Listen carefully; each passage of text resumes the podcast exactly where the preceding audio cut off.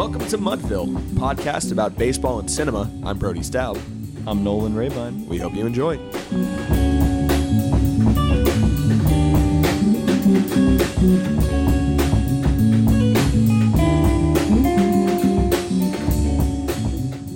It's Mudville. It's been a long wait. It has been 10 long days. I went home. Brody went home. We've been all over the place.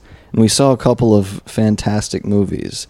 We saw Greta Gerwig's Barbie and Christopher Nolan's Oppenheimer. And here to discuss them today with us is our very good friend, the writer, director, producer of the upcoming short film Growing Boy, the one and only Seamus Mulhern. Oh, thank you so much. Uh, appreciate the shout out to Growing. Boy. He's a multi hyphenate now. Yeah. multi hyphenate. I'm going to act in the next one, so that that's not confirmed, but you know, fourth hyphenate coming soon. No, On the ground floor. appreciate it. He's the appreciate it. American Hong Sang Soo. They call him the male Greta Gerwig. People have been saying. Thank you for having me. Oh, absolutely. Oh. And Brody is once again joining us on Zoom today. He has been all, is the last all over time. the place. Yeah, he'll he'll be back next time. But this is the last time. The mudheads no are rioting in the streets right now. the mud balls are like so another balls. The mud balls. They're throwing trash in your window, episode. Nolan. They're they're rioting outside of the apartment. Every time I go outside, I have to have like security. I hired a really big dude to just walk around Yeah, and Nolan, protect me. Nolan uh, was really nice. He gave me one of his uh, clean shirts because I'm covered in blood. I got the shit beat out of me because they thought I was Brody, but I wasn't. Oh It's, man. it's, it's been an issue. Yeah. Yeah, that happens often. You guys got yeah. a toxic fan base. Yeah, I don't know how that happened. Ever since we had Andrew Tate on, it's just been a, a disaster. Yeah. Um, We also skewed our audience towards some people that we don't really want. Yeah. yeah, th- that was an unintended consequence. Yeah. You know, when when you chase the fame, sometimes you get, sometimes you don't know where Too you're close going. to the flame. yeah, Brody, what what have you been up to? Where have you been? I I don't even know the answer to this honestly. Why don't I've you been- tell us? It's ridiculous. So I've I've mainly been home up in Westchester, um, and then this weekend was out in the Poconos with a bunch of my friends from high school. We got a house um, for three days, and well, two days, Friday, Saturday, and we just left this morning. But it was great. It was really nice to get away, and uh, things have been stressful at home with work, so it was nice to get out for a bit. Hell yeah. yeah, back home. Very One more week of work, and then I'll be back in Brooklyn full time. Nice. Let's well, go. I went home myself last weekend. I uh, planned the trip and I completely forgot that it was Barbenheimer weekend. Um, so, but it actually worked out really well because I got to see um, Oppenheimer with my dad, who is a big Christopher Nolan fan. That's the Um, ideal audience. Oh, absolutely! It's like Your such like a dad movie. Yeah. Yeah. and that was I that also was saw it with my dad. Hey, Wow. that's great. I, I think the more people who can see it with their dads, the better. It's it's definitely a every Christopher Nolan movie release is definitely a great male bonding experience Oh, for for sure. like millions of people point. around the It's- world. He is the opposite of Greta Gerwig.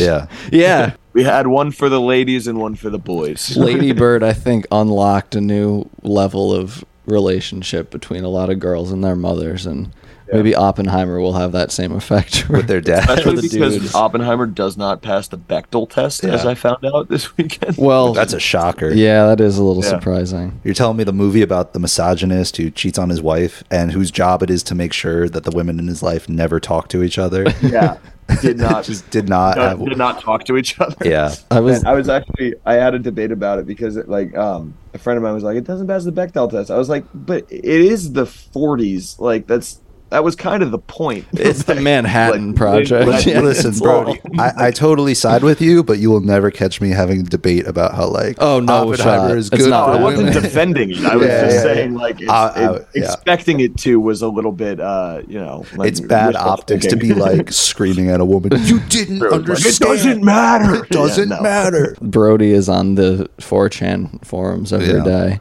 He's on. That's, Um, uh, that's a bit of a leap. yeah. The Mudville podcast is decisively neutral on this issue. we're gonna Your subreddit is getting banned for sure. whatever the right side of history is, we're we're coming down on that. Yeah. But yeah, and then so yeah, I got to see both of th- these movies over the weekend, and uh, it was a great time. I came back and I saw Oppenheimer again. I was able to secure one of the last few tickets to a uh, 70 millimeter showing regular. I tried to get IMAX, but they were all like sold out for like two weeks. Yeah. I Um, did see it in IMAX. It was. I wish I Oh, that's saw it cool. in 70 millimeter, but the IMAX was cool. Yeah, I think like IMAX is much more widely available than than 70. Uh, yeah. 70 is like only in a few theaters or whatever, but Yeah. I was able to get a ticket for 70 IMAX, which is g- it's just going to be coming up now in a few days. I booked it like 2 weeks ago because I was like when can I get into this and it was everything sold out. They had like four showings a day.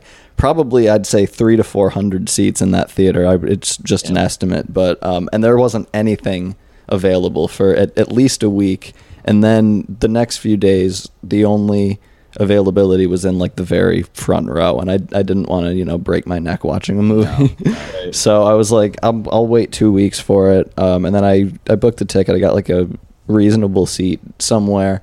Um, but but then when I got back, I also I was like, you know what, I want to see this movie again because spoiler alert for the podcast, but I really liked it. It's very good. I wanted to watch it again, and I wanted to see it in 70, especially because the first time I, I watched it in my hometown, like I saw it in some presentation where the very bright whites like looked so bad and like there was some like and I know that that sounds like It's a very nitpick bright. Well, parts Like- of it are very bright, so that's not. yeah, like the especially like the the first 20 minutes or so like I actually like looked back to make sure like other people weren't wearing 3D glasses and I had like forgotten them cuz I was like this just like kind of mad. but like the rest of it was fine and after like 20 minutes or whatever you know you didn't notice but um Right. I saw it again and it looked so much better of course and uh it, it was it was great to see it with a f- full crowd because the first time wasn't like it was like you know somewhat crowded but when you see something like that especially when it's sold out here for the next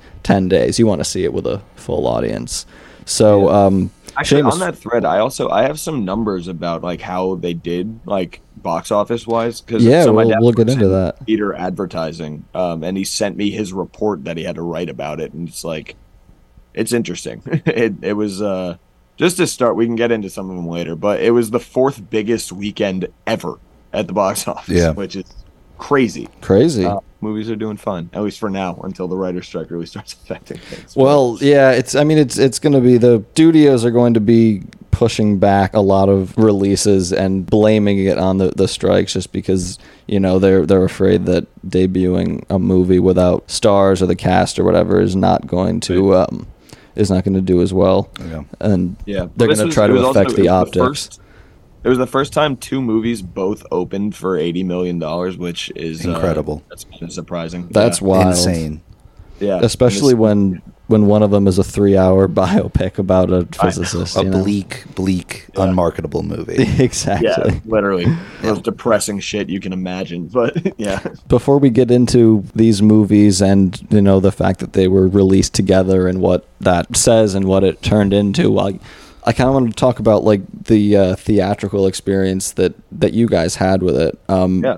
Seamus, would we'll start with you if you don't mind. Uh, how Yeah. did how did you see these movies, and um, what what were the crowds like? What, what was it like? Uh, well, I saw both of them, AMC Lincoln Square, um, and I made a I made a day of it. Me and my girlfriend were both very hyped for both movies, and I mean, even before the Barbenheimer stuff, I was just like very fascinated by the fact that they stuck with it both days. Because it like even without the double feature, it's like on the surface, it's great counter programming. Like I don't think Right. like you know the target audience for Barbie um, isn't really on the surface interfering with the target audience for Oppenheimer. It is kind of like not to be reductive about it, but it is like a boys like this, girls like this kind of movie, and like the kind of people that would see both aren't going to miss one to see the other. They would see both anyway. Um, So even before it, I thought it was like really interesting counter programming. But you know, I went to Oppenheimer 70 millimeter on at like 11:30 a.m. just because like you know I. I didn't. I did. I, I didn't plan to see. no way to start the day. what a way to start the day! I was so hyped for it, but I went in and it's 11:30 a.m. and it's like the most crowded I think I've ever seen a theater in my life. Sea Yeah. of like pink and black. People are beside themselves, like hyped to see these movies. And you know, uh, went to Barbie at like 7 p.m. later on. Um, you know, just it, it, it is a ro- like even aside from the fact that it's like a funny movie, it, it was like a rollicking. It was like an audience experience. Like people were really hyped about it. Very like it wasn't like applause or whatever, but it was like a lot of like Star Wars opening night. You can tell like positive energy was coming through. Yeah. yeah, loved it. excited, yeah. It was a great day at the movies, and um, yeah, I'm excited to talk about them. Man, uh, I, I, I really, it was like the best experience I've had at the movies in a while. That's great. You always love to hear I- that. I had a fun moment when uh, in Oppenheimer because I had to step out to run to the bathroom real quick, Mm. and I uh, while I was in the bathroom, like you know, some dude followed, like not like I don't want to. Yeah, he followed Brody into the bathroom. Yeah. but no, like there was Dudes another are doing guy that a lot. You didn't Yeah. know that? from- no, there there was crazy. There happened to be another guy from the theater also going at the exact same time. When we were walking back in, he was like, we were both kind of like jogging a little bit, and he was like, I don't want to miss this, and I was like, Oh my god, me neither. He was like, This is so good. Yeah. like, like this is fun. like this Yeah. is a little different. Um, Just two but yeah, dudes jogging back from the bathroom together. Literally jogging, yeah, I- trying to make sure that we didn't miss that much. I, I will It was fun. say Oppenheimer. I've seen it twice now, and the second time is the only time I think I've ever come out of the movie and like there's no line for the women's room, but there's a huge line for the men's room. like straight up. I'm not saying like oh this is a man, but it is like damn like all of, like the World War II buffs came out today right. on the at 11:30 a.m. to see this Yeah, I think they, they shipped out like a, a giant group of like old people to my showing. I think Oh, there was, word. Like, a band that they all were getting into afterwards. I was like, Yeah. yeah, there was like a huge crowd of old. We're going to the movies to watch the news. We're going to like, oh. to watch what happened. I remember this. They're all like, "Oh yeah, Yeah. that guy was my friend." High school was crazy. Yeah. I actually had the opposite bathroom experience as you did, where I had the like stereotypical like there's like a ten mile line for the women's room, and I just like walked by the whole line and just walked right in, and like that was the only time I'd ever actually seen that. Like you always hear about how like the line for the women's room is so long, Yeah. But I was Yeah. like, damn, are these guys like doing a bit or something? Had a It was Barbie fucking showing like just gotten out or something. Or I mean, probably. I don't like think like the whole line was like dressed in pink or whatever, but it Right. just it was kind of a funny visual. Yeah. But sorry to all the women. I'm sorry you guys have to deal with that. We're talking about Barbie. We'll talk about it at some point. I swear to God. Yeah. I swear to God. As for sort of like the fact that these were r- released together, um, I think I first saw it described as like the weekend that will break film Twitter or whatever, and a lot of people were assuming that one of these movies would move and that they would, you know, each have their own day in the sun to maximize box office reports or whatever. But it turned into like a big cultural event that the fact Yeah. that they were releasing a- alongside each other and i think that there's definitely like this layer of um ironic like juxtaposition Yeah. between like Yeah, something that you think is supposed to be like pink and frilly like barbie and then with a guy who got the like atomic bomb there's something kind of like Yeah, tongue-in-cheek about both of those Yeah. being entertainment on the same day um and I don't know. That's just I feel like there's like so much subtext beneath that.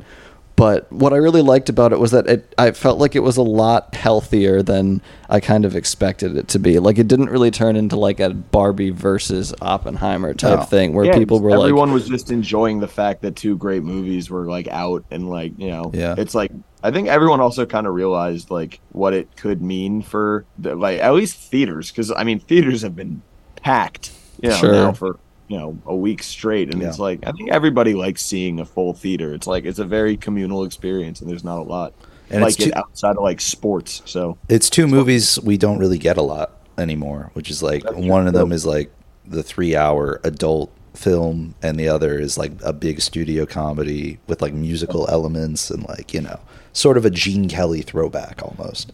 and Yeah, that's kinda. in the hands of great filmmakers. In the with great filmmakers, Gerwig and. Baumbach, you Yep. know.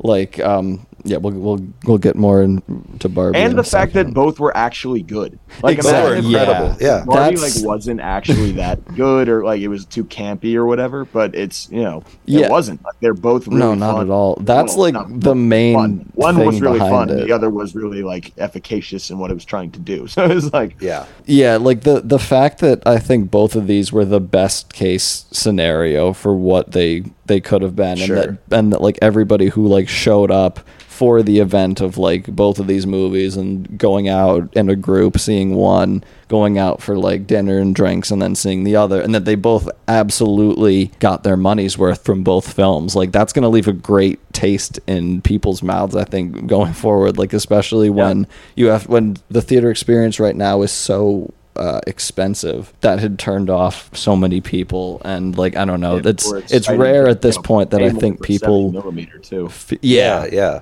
yeah, like a lot of the time, I feel like they don't really feel like they are getting their money's worth at, at the theater. And with these movies, it just didn't seem like that at all because they were such great movies and they were in the hands of such fantastic directors. And they really were exactly what they should be, needed to be, whatever you want to say.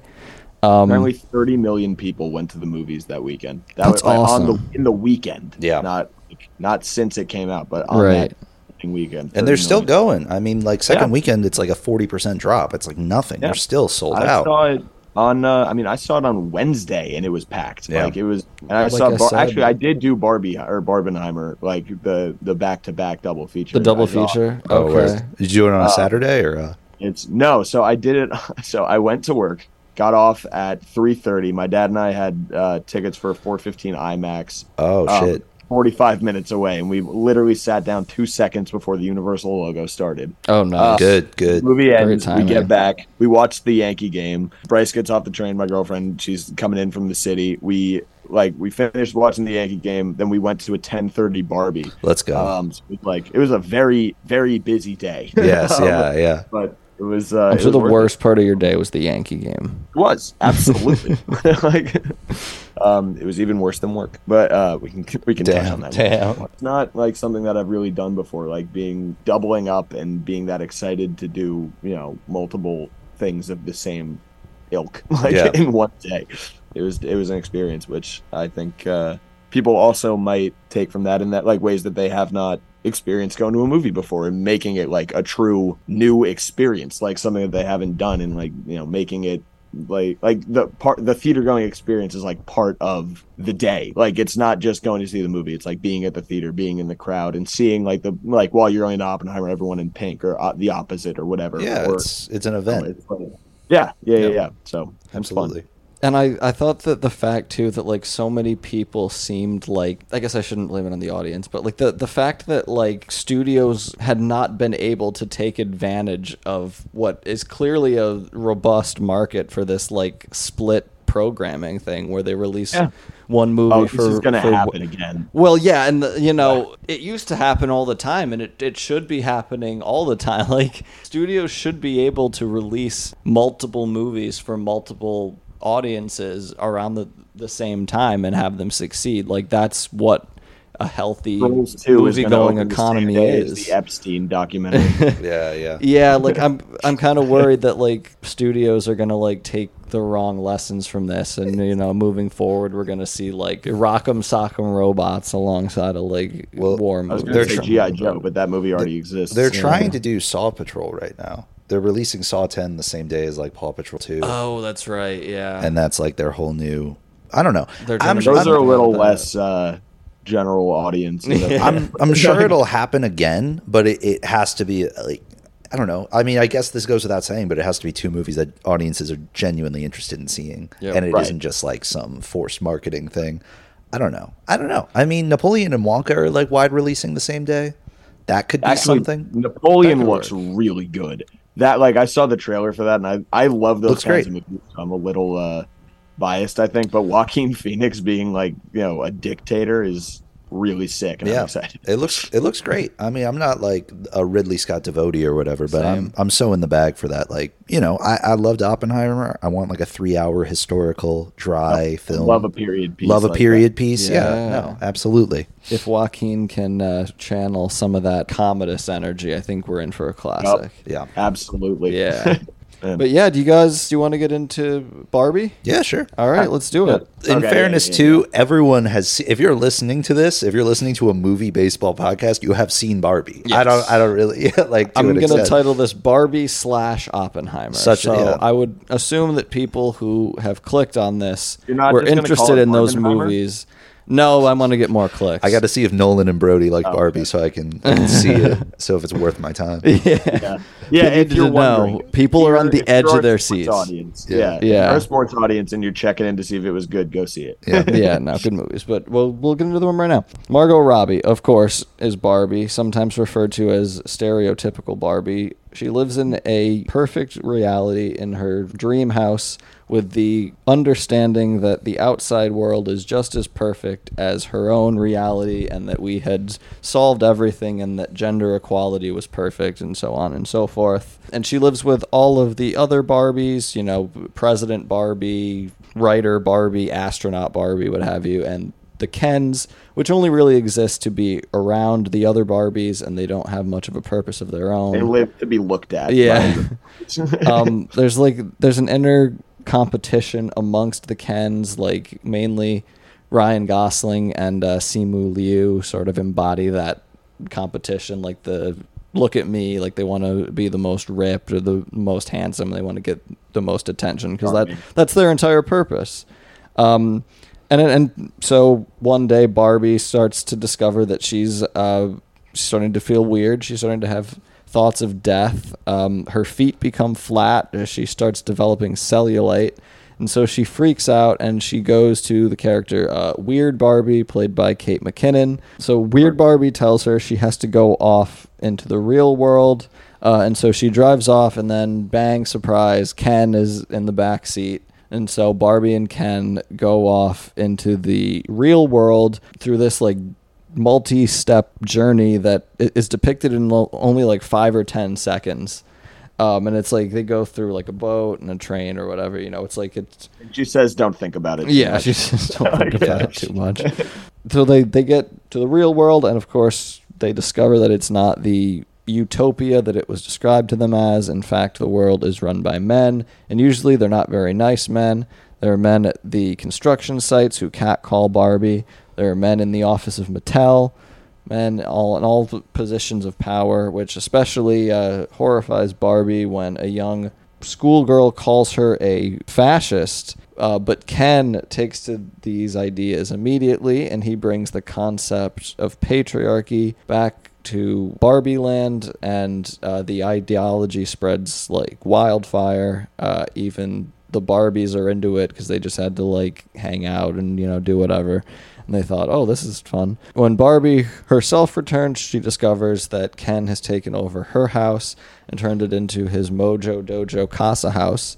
And the Kens are now controlling Barbie Land, uh, and they only have a day until they sign an amendment to change Barbie Land into Ken Land forever. Margot Robbie and her human friends um, have to team up with all the other Barbies to save Barbie Land. All the while, the Mattel CEO, played by Will Ferrell, has discovered that a Barbie has gotten out into the real world and they must get her back into the box. They don't give a fuck about Ken. But he and his team of bumbling businessmen go on this um, comedic attempt to try to capture Barbie, and they end up all falling over each other, and it, Literally. it Crazy. gets chaotic. And uh, that's the plot of Barbie. That's the plot of you. You nailed it. You got all the beats in there. um, Seamus, what did you think of this movie? I liked it a lot. Uh, I really enjoyed it. I was kind of going into it. I love Greta Gerwig. I think Lady Bird and Little Women are two of the best American movies of uh, I don't know our time. And I guess I was a little nervous going into it because I think you know the expectation is it's going to be like sort of a like a corporate studio film with a lot of forced meta humor, which it kind of does have. But ultimately, it was like a really charming movie great script. Um, I think Margot Robbie and Ryan Gosling deliver two of the best performances uh, I've seen all year. And we can kind of get into it. And it, we- obviously, if you're going to talk about the Barbie movie, you're going to talk about Ryan Gosling. But Oh, yeah. I think what I think is really unsung about it so far, at least, is I think Margot Robbie gives the best performance in the movie. I think she's really strong presence, uh, a lot harder character to bring to life. Um, I don't know. I think she's at a really interesting point in her career. Yeah, I she's mean, had a lot of crazy roles. Like, I mean, She's- this yeah. is definitely the most different that she's had. Starring role too. starring role. know. And also, I mean, you know, you can talk about her as Harley Quinn for days. I think those are movies that aren't really beloved by a lot of people. Yeah. I think she's sort of Harley Quinn in spite of the quality of those films. And this is the first time where she has sort of an iconic role that a lot of kids, a lot of people are seeing. Um, I think this is like her Iron Man role. This is like, I think kids are going to see this movie and be like, you know, in the same way Robert Downey Jr. was not Robert Downey Jr., he was just Tony Stark, he was Iron Man. I think she's going to be Barbie for a lot of young people. And I'm interested to see where her career goes because obviously she's very talented, but is she going to lean on this role and do like three more? Is she going to, you know, try to break out of this sort of mold?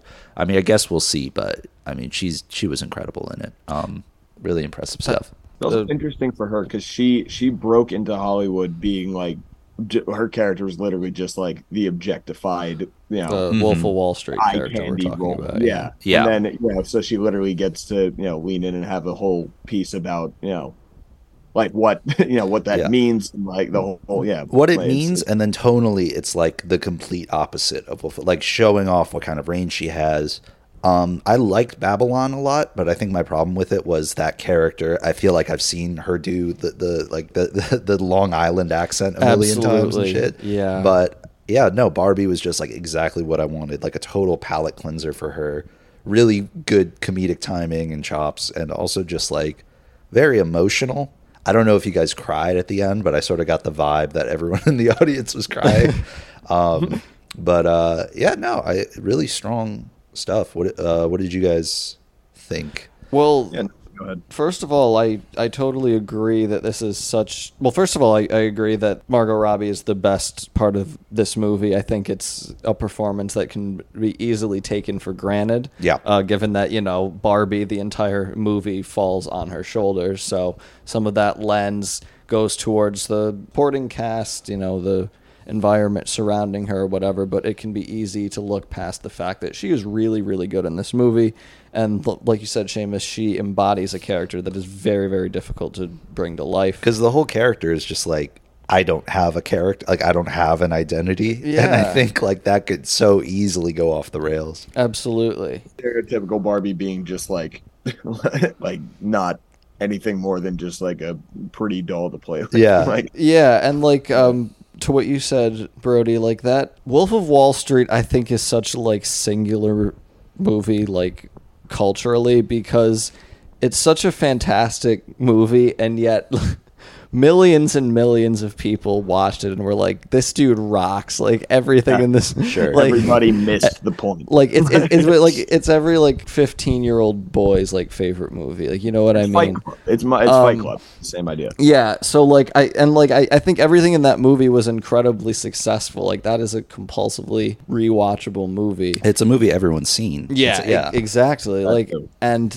at, at the same time, like it it went over everybody's head. So like the perception of her in that movie, of course, is so like sexualized, and that was like her um, introduction to the U.S. audience, especially, but really to to any audience, The world, yeah, yeah. to the world, and um, that could have very easily affected her career. Like I, like there's there's certainly a world where that draws like a parallel to what happened with like Megan Fox and Transformers, like how she, how she was so, Also like, a movie yeah. about a toy. Yeah.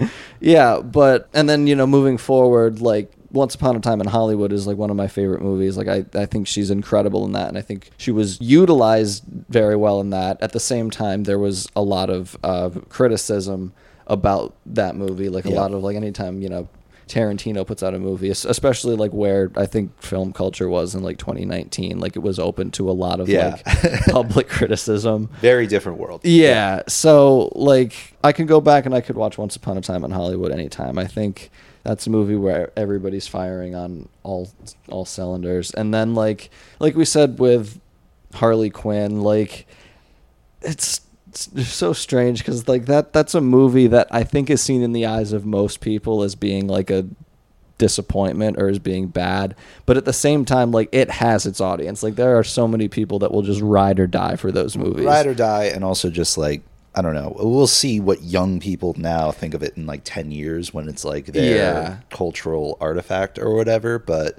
Like, will there be any um, revisionism? yeah, yeah, if there's going to be some revisionism for Yeah. it. I, I think, especially Birds see. of Prey, there's a lot of stuff you can go into on Mm. that. But like, yeah, I mean, this is the first one where it's like Margot Robbie is basically saying, I'm, a, for better or worse, I am a movie star.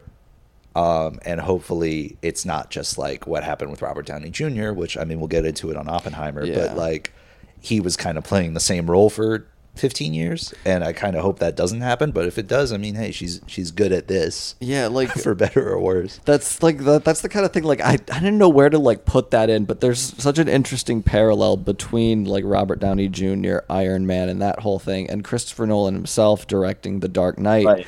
and with what that turned like blockbusters into for the next like 15 years. And to, to spin that into something, I feel like Greta Gerwig is also this is her dark this is her Dark Knight moment. I'd say. yeah, I think it is. it's gonna make as much money as Dark Knight did, and also like it has like this iconic supporting performance, and mostly it's just like uh, she's a beloved director, but I think she's beloved to like us, to like to people to go see movies actively and stuff, and people who will like go out for indie movies in the same way Nolan was for like Memento and um, I guess The Prestige was also big at that time. But just like yeah, this is like where she's becoming a Like household name crossover. Like she's now, yeah. crossing over, yeah, and she's gonna start making big movies with sort of an artful bent. Like she's doing Narnia next. I'm interested in that, but it is the thing of They're like making another Narnia. she's making another Narnia. Greta Right, Gerwig is making right. Narnia now. She's Wow. gonna make at least two for Netflix, I think. I'm kind of Wow. scared of that personally. I'm scared. I'm sure it's gonna be good. I'm excited. Like I, I, I hope it's good. It it The only thing with that though is It like, does now, give off is she the only sense- going to do existing IPs, or is there like? think- I hope not. I think the she basically her agent said like she she's always wanted to do like big scale movies. She wants to do what Nolan does, basically. Sure.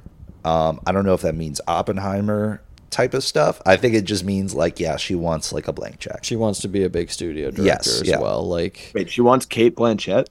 Uh, no, like a blank check type of carte carte blanche. right. Yeah, yeah, yeah, yeah. Um, Yeah. Well, actually, uh, using that terrible joke to piggyback off it, I want to talk about the comedy in this because I was very, I no, or uh, Seamus, I shared your skepticism in what this was even gonna be because it, Yeah. you know, toy movie and like you know, I, I just, I kind of wasn't really sure if it was gonna be like fun or Yeah. you know like like an advertisement. But i like from the very beginning like when uh the idea of having everything kind of like go wrong off the bat and make you realize and then they start making fun of Mattel it's like oh okay so it's aware that this is like not you know, It, yeah, it's self-aware. wanted that yeah. Hmm like it's yeah. And then um i like every performance i thought like comedically was perfect. There was no like nothing fell flat when someone was trying to be funny. It didn't work. Like I, will ferrell was perfect. Kate, or, uh, kate mckinnon as you said earlier was like she steals the entire scene and she's in the movie for like five minutes. And it's like you know it's Yeah. perfect. Um then uh yeah, and then uh, Margot Robbie herself, like the scene when she shows up in the real world and has to deal with the kid, and then goes outside and is crying. She goes, um, "She called me a fascist. I don't control the railways or Yeah. the flow of commerce." yeah. I want to be careful when talking about this because, like, I feel like it's hard to talk about comedies on a podcast without it turning into like the Chris Farley show. I just I want to be like, you remember the part where Ryan Gosling is Yeah. like sublime? Like that was Like, awesome. That was so funny. Yeah. yeah. I liked. I thought Will Ferrell was pretty good in this. Um, I thought the real world stuff was the weakest, but Really? I, well, I thought the Mattel stuff was actually the strongest, but really, Yeah. okay. Totally disagree with you there. To- I thought the Mattel stuff was kind of weak. I agree with you. The part where they came to the real world um, was was great. I like the construction worker scene. Um, Yeah. yep. The billboard gag I thought was really good. Mm-hmm. The Miss America. The old That's woman really on the bench. The Supreme. Court. yeah. Oh yeah, the old woman on the bench is like.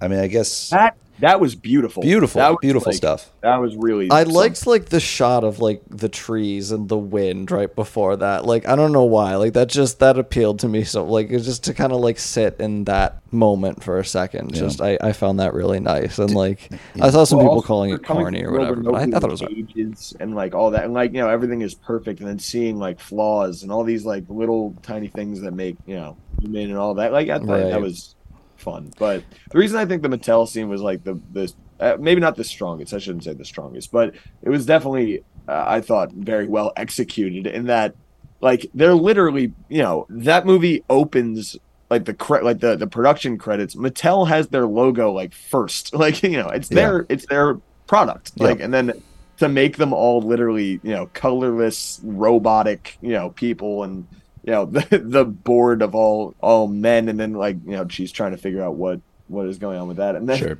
the line where Will Ferrell is like saying, "I'm the son of a mother. I'm Yeah. the mother of a son." and it's Some of my best friends are Jewish. I just yeah no I mean you could say what you want about Will Ferrell just in terms of like ah God I thought I- this was his best performance in a long time, to be honest. oh yeah well I mean he hasn't really not a very high bar. Will Ferrell's not know, he hasn't done anything lighting up the screen. yeah. like, you know, I- like flex his comedic muscles very well. I thought I thought his I, I like the idea of like a well intentioned.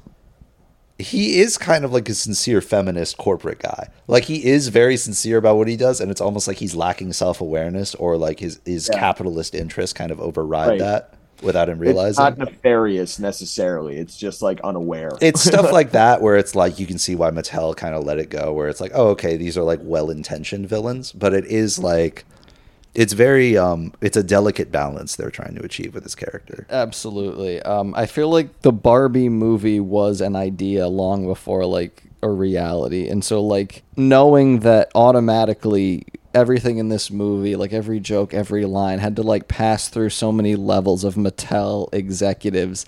Like I think it's definitely valid to say that that kind of like waters down what the movie could be and like lowers the the ceiling a bit to be like, okay, like if there's a joke at Mattel's expense, it's one that they deemed like wasn't harmful enough to like cut from the movie from a PR standpoint, or like that could add to the public perception that they're like a self-aware corporation that is like self-deprecating sometimes, and that like you can you can engage with in a feminist way. even like I don't know, they made a lot of jokes about the Supreme Court, which are funny, and um, but it is like part of me is like, you know, there is like a woman on the Supreme Court, but if you made She's a joke awful. about, yeah, no, but if you said that she was awful, that takes away like ten million dollars at the box office, or something Yeah, like that, exactly. Yeah, like y- y- there is that kind of element of like we we can't we. I mean, the movie is somewhat. I don't want to say it's political. It has social commentary, but I think it's very much like we need to get as close to the line as as we are allowed to get, yeah, which I- is kind of a blessing thing and a I had- curse. Like a friend of mine who saw it first said like it was you know um like very basic critiques of like you know modern feminism and Yeah. like the you know, like it's there's nothing that's being said where you're gonna like expand your uh you know your your ideology Yeah. or whatever. I don't know. That's not a good way to say No, that, but it's a- like, it- it's you know, Mhm. but it but it's still like it makes its point well, and it's Mhm. you know it's not a point that doesn't need to be made. So it's, Yeah. you know it works. It's- yeah. If they said something like incur- like something evil or something, it'd be like, all right, for like whatever. But like you know, I mean, it is like not to lower the bar, but it is a movie primarily marketed to like high school age kids. It is a movie like mainly for young audiences, which I mean, you know, this stuff with the, the whole patriarchy aspect, it is kind of going to open a lot of eyes of young people in a way that I don't think a lot of blockbusters have in a minute. But um, yeah. yeah, it's yeah, it, it it's good. I don't really have a problem with it. I mean, there's some jokes that don't work for me, but I, Oh, I came out of it smiling. I came out of it. I love the Rhea Perlman stuff. I loved all that. Oh yeah, that was cute. That was fun. I think this movie made me laugh more than, than any other movie I've seen that, that's come out this year. Sure. Like I thought I found I thought it was a very strong script comedically. Like laugh out loud funny. Yeah, yeah. Yeah, yeah, yeah, definitely. Um, Yeah. I, I like, I just can't shake the feeling that like, obviously the the real life Mattel CEO is like hyped about this movie. Like, this is the best thing that's happened to them in like decades. That's- Yeah. So they can joke about having an all male board or about like corporate feminism or whatever, but like.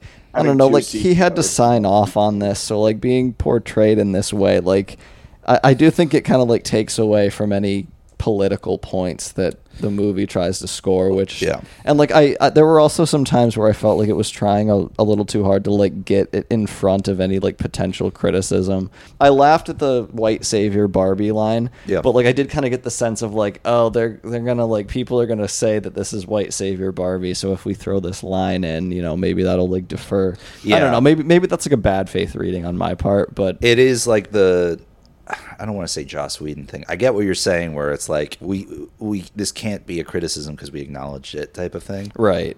May- Yeah. I guess Rian Johnson kind of does that sometimes, Yeah. which I think he does it. I, I enjoy his. I think he does it well. I think he does it well. Yeah, but Um, like to an extent, does he need to do it at all? no, you know what it is? It's the Lord and Miller thing. It is the 22 Jump Street thing of like, oh, sequels suck. Like, I hate that we're doing the same thing twice. And it's like, it's funny, but how often can you say that before it's like, all right, Do right, you it's guys still. know who the CEO of Mattel is? I don't. no. I just looked it up. It's interesting. Um, it? he's uh, his Saddam name is Hussein. No. It, no, his name is Ynon Kreiz. I'm assuming. Um, Does he own the Cincinnati Reds or something? He uh, he's an Israeli businessman. Uh, I No don't comment. this is surprising. Uh, yeah. Great. um, anyway, kind of Thanks. okay, great. That was a awesome. great- And they're owned by an Israeli businessman. Yeah, nice. No, we're gonna have a Like, lot to kinda- say about this, Brody.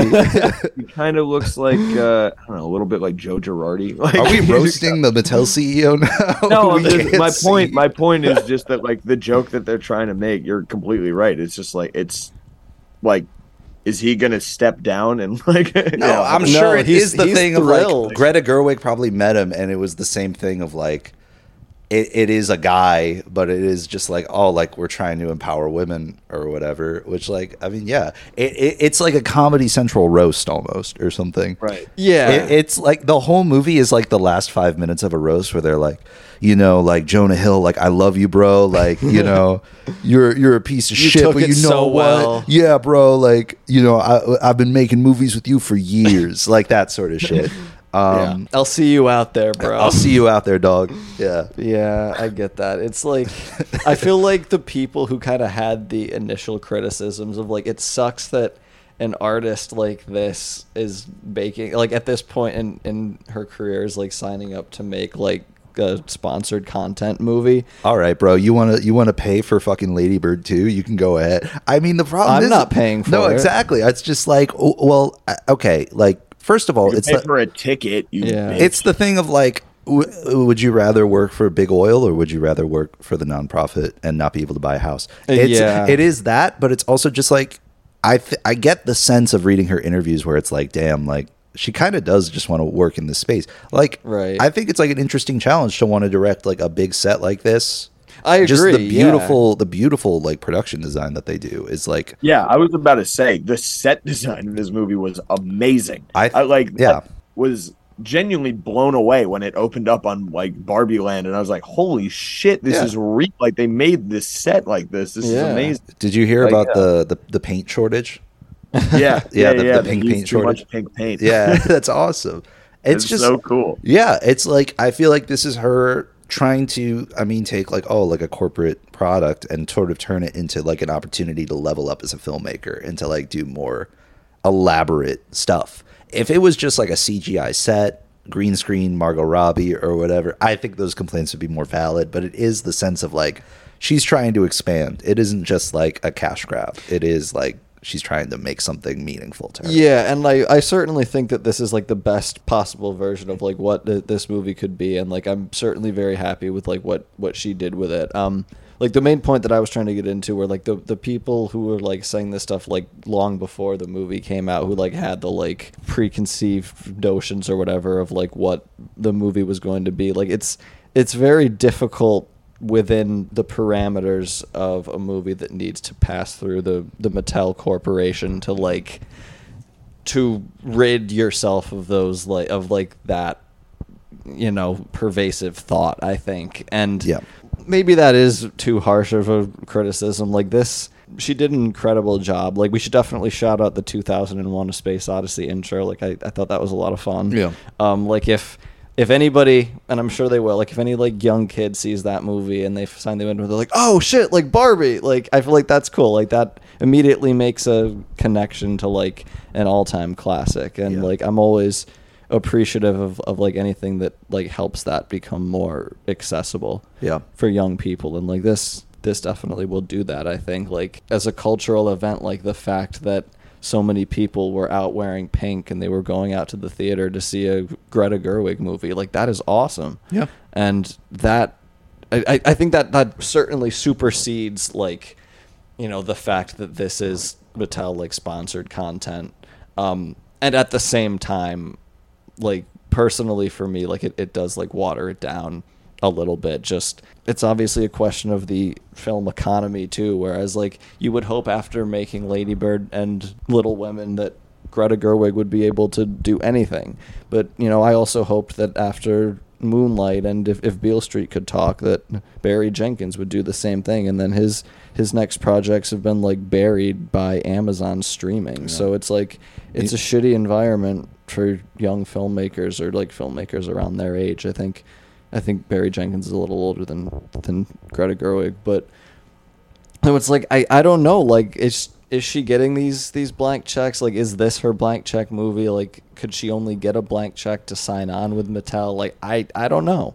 So uh, like there are definitely things that I don't want to be skeptical about without knowing anything about them like I don't want to assume anything about like the process of this movie like in in bad faith you know especially when it it's so entertaining and it, it is so good Sure. Ryan Gosling was also very good. In it. yes Yeah, Yes, King- Ryan King. Gosling was fantastic as Ken. Ken. Um, I thought Simu Liu doesn't really have. He has the no juice. juice. He has no He has juice whatsoever. We were saying the There's same no thing. He has no juice. Juiceless person. He's a juiceless individual. Um, did- playing so- a himbo, but he might be a himbo. Yeah, Like, yeah, yeah. No, he's like, yeah. if it's metacasting, very funny, but there needed to be a better like antagonist Ken. Like the whole Ryan Gosling versus the other Ken like has a lot more potential like as an idea than what Simu Liu was able to to bring to it. Like there were so many better people that could have gone into that. Like, Literally just pick like any of the Top Gun. Glen Powell, I was Yeah, thinking. Glen yeah. Powell. Yeah, Like, easy layup. Too white maybe that could be a potential criticism Yeah, but they're I like, don't know. Man- they're- Manny they're Jacinto, Kens. I think could have. yeah done yeah yeah yeah, He, oh he would have Well, been great He just played. He, that's the character on Good Place or whatever. but, Yeah. yeah, you know. but hey what's Wait, fine. which one? The, um the guy from Good Place like Jason the guy who was obsessed with like Blake Bortles Oh, oh, oh, Yeah. oh, yeah. He would have been good. Actually, nobody, nobody was especially bad in it. I, I thought the supporting cast was mostly solid. And when paired with Oppenheimer, where it's like every every little guy and girl in that movie is just hitting dingers in every scene, like like Dane DeHaan will get like five minutes and just fucking knock it out of the park, punchable And like yeah, you know Michael Cera comes in and he's like really good. He's great Yeah, in the movie. Alan. America Ferrera, great. You know, really really good. Does does what they're asked of. I don't really. I, I wish they had more moments to like elevate. I don't know. I don't know. wait, I, I, I it's not really a good. In Oppenheimer. he was the guy with the glasses that was like where he was like the the like spy? staunch like anti con no he was the like staunch anti communist that was like hesitant to give Oppenheimer his credentials and he like had the glasses and the very punchable face Yeah, Yeah. The cat that movie was Nichols We'll get it. Nichols But, is the character's yeah. name That, Yeah. That's We'll the the general. Yeah. right? Yeah. yeah, yeah, yeah. Yes. He's great. Um, yeah, Yeah. no, great movie, great movie. No complaints. Absolutely, I, I really liked uh, America Ferrera and uh, the girl who played her daughter. I don't they know were that great girl's too. I forget they're like you know main supporting characters. They were fantastic. I thought Did- she was great. The daughter was good. Like it was. Dur- during her uh, monologue, did you guys get applause breaks at your screenings? No, because um, it wasn't it wasn't very packed for me. Like I saw it just at like a small town. Did thing. anyone clap for you, Brody, when when she? The, no, well, I was at the ten thirty show and it wasn't actually. Yeah, it wasn't that Yeah. full. I I did see it twice. The the first time it was completely full. It, wa- there was no. uh No applause.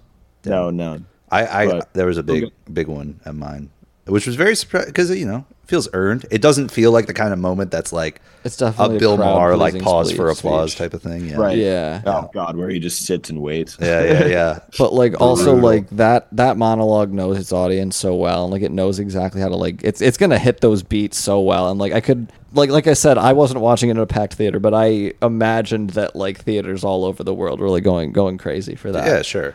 um, and well deserved. It was a good monologue. She performed it well. Um, oh, how did the uh, studio note play for you guys when? Oh, when great, Helen- yeah, great. I think that's the best joke in the movie. I honestly. agree. Yeah, that was my favorite. um, yeah, but and like I, I guess probably my my last thought on Barbie, like going forward, is um, it's going to be super interesting to see like how the movie climate reacts to this. Um, like I, I know there's like already a, a line of like other toy movies lined up. I'm I'm not like super worried about all of those becoming realities or whatever. Like I think it's very likely that either they'll continue to do it right and they'll they'll do what they did here and they'll find great directors and they'll find a great script and committed stars and they'll like make it they'll like actually put work and care into like some of But these that's that's how movies. Marvel started, and then it Ex- just uh, yeah, exploded. no, it, it, it's a slippery slope to just turn into slop. And also beyond that, it's like the fact that an American comedy is going to make a, a billion dollars at the box office is crazy. Yeah. Like Austin Powers 2 is like one of the biggest movies ever. If that made a billion dollars like in a non-American audience, that would be insane to me. Just cuz like have our comedies don't a- translate, you know? Yeah. That that's actually that's a really good point. That is For someone, true, yeah, I this is like getting you know international play where like people love it everywhere. It's Yeah. like, yeah. Um, but to your uh, concern, Nolan, I have a really bad feeling about what Oh this is going to. yeah, no. I, I said one of two options, and the the other is well, actually one of three. The other one is they just churn out a bunch of slop, which is probably the most likely. But the other is like Sure. maybe they they like make like one or two that underperform, and they get the sense of like you know what what Barbie was was able to achieve, and like it just becomes quick and like the the public eye for people to realize that that that isn't something that's just like easily repeatable. Like you can't Right. capture lightning in a bottle like that, you know, and especially with the whole Barbenheimer like uh, cultural phenomenon. I like think- think they're gonna try to do that so much. Oh, they absolutely did. They they helped each other 100%. I think it was this was this was pretty much the best case scenario for what this weekend could have been. Yeah. Like this this got so many people back to the movies like Also, well, a ton of free press because everybody and their mother was talking about how it was like the event of the century and like you know. all that literally and so like I saw it with my mom. Like everybody was everyone's I also mother's like saw it with my mom. Yeah. Yeah. It's crazy. Yeah, but so I I don't know. I mean, we'll see what what like impact this has moving forward. Yeah. Like, but also like I don't know. Pop popular movies have all have always like spawned shitty knockoff. So like I'm not gonna like fault yeah. that this movie too hard. fair, like, Transformers kind of didn't. Like this is really like a spiritual, like you know, in the vein of that, where it's like the toy movie and Yeah, making it like sure. a world or whatever. But like Transformers movies are massive everywhere, and they didn't really do that. So They you know, they maybe- tried to make like Battleship, but it sank. And I think yeah, it's like if there are spin-offs. was that a pun? Yeah, no, no, well, yeah, yeah, but it was just like you know, I, I think American audiences are smarter than we think. I think if something is slop, they're going to recognize it, and I uh, think they do. I think that's why nobody gives a shit about Marvel anymore. yeah, That's what's starting to happen. I think the wheels are certainly falling off for all these like sequels and franchises where you have to watch like movies and TV shows and you have Getting to ridiculous. scratch off like McDonald's parody ads of to itself. Yeah. I get mean, the lore ridiculous. for the show. Yeah, Bro, Brody, are you still are you watching any like the Disney Plus shows, the Marvel shit?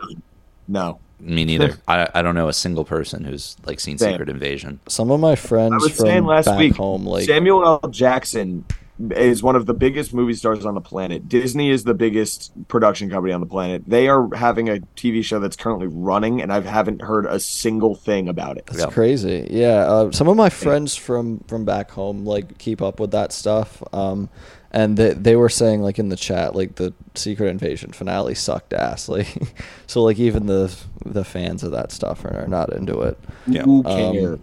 Like, Yeah. Does Does anybody else have anything to add on Barbie? Um, I hope Margot Robbie gets to do more like comedic roles from Yeah. this. Um, She's not like yeah. the same, not the same character, but just gets to like be in stuff where she gets to really like act because Mhm. she's really funny and Oh. is a really good character actor. Oh, I was gonna ask, uh, Seamus, were there any moments where you thought like particularly like had a like Noah Baumbach touch? Like, were there anything where you could see like maybe he wrote that joke or?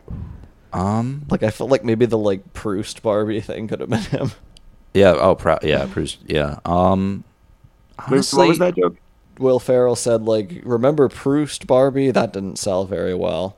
Like assuming it was I don't even know what that was going for. it's like a a reference to like Marcel, classic yeah. French literature, like a Barbie Oh. that like It- remembered the smell of a whatever that thing is that Yeah. like brought her back to her The old the, flo- memories. the floor Right. was rugged with a rug on it's it. kind of a niche joke. the the awning was yellow and raindrops dripped Yeah. from. Yeah, I don't know.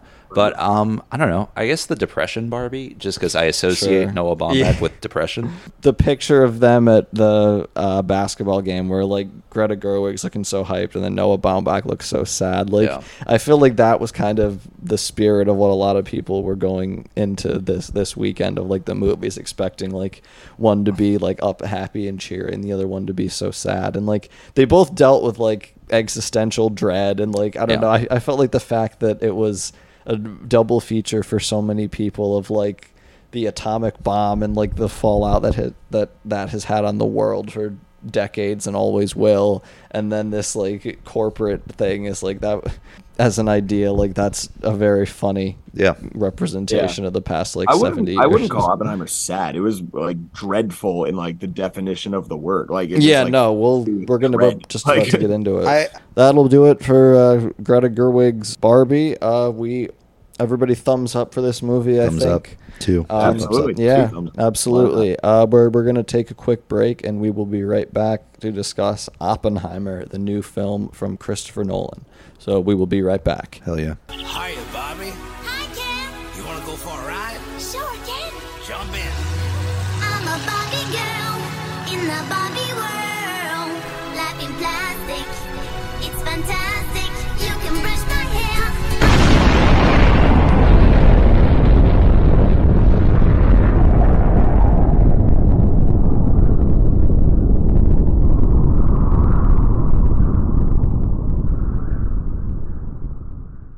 All right, welcome back to Mudville. We are discussing a true behemoth of a movie, Christopher Nolan's three-hour Oppenheimer, the biopic starring Cillian Murphy of J. Robert Oppenheimer, the man who built the atomic bomb. A movie like this was very refreshing to watch. And I wanted to watch this one on its own. I, I didn't do the double feature, just sort of coincidentally, but I think it, that it was for the best because this really was a movie that I think needs to be absorbed kind of all at once and like it requires some time to unwind and like think about it because it's real it's so dense. Like there are so many stories here being interwoven and um, so many implications not only for the movie itself but for the world after the events of the movie occurred and even leading up to today. So like the sense that this is really like an immersive movie like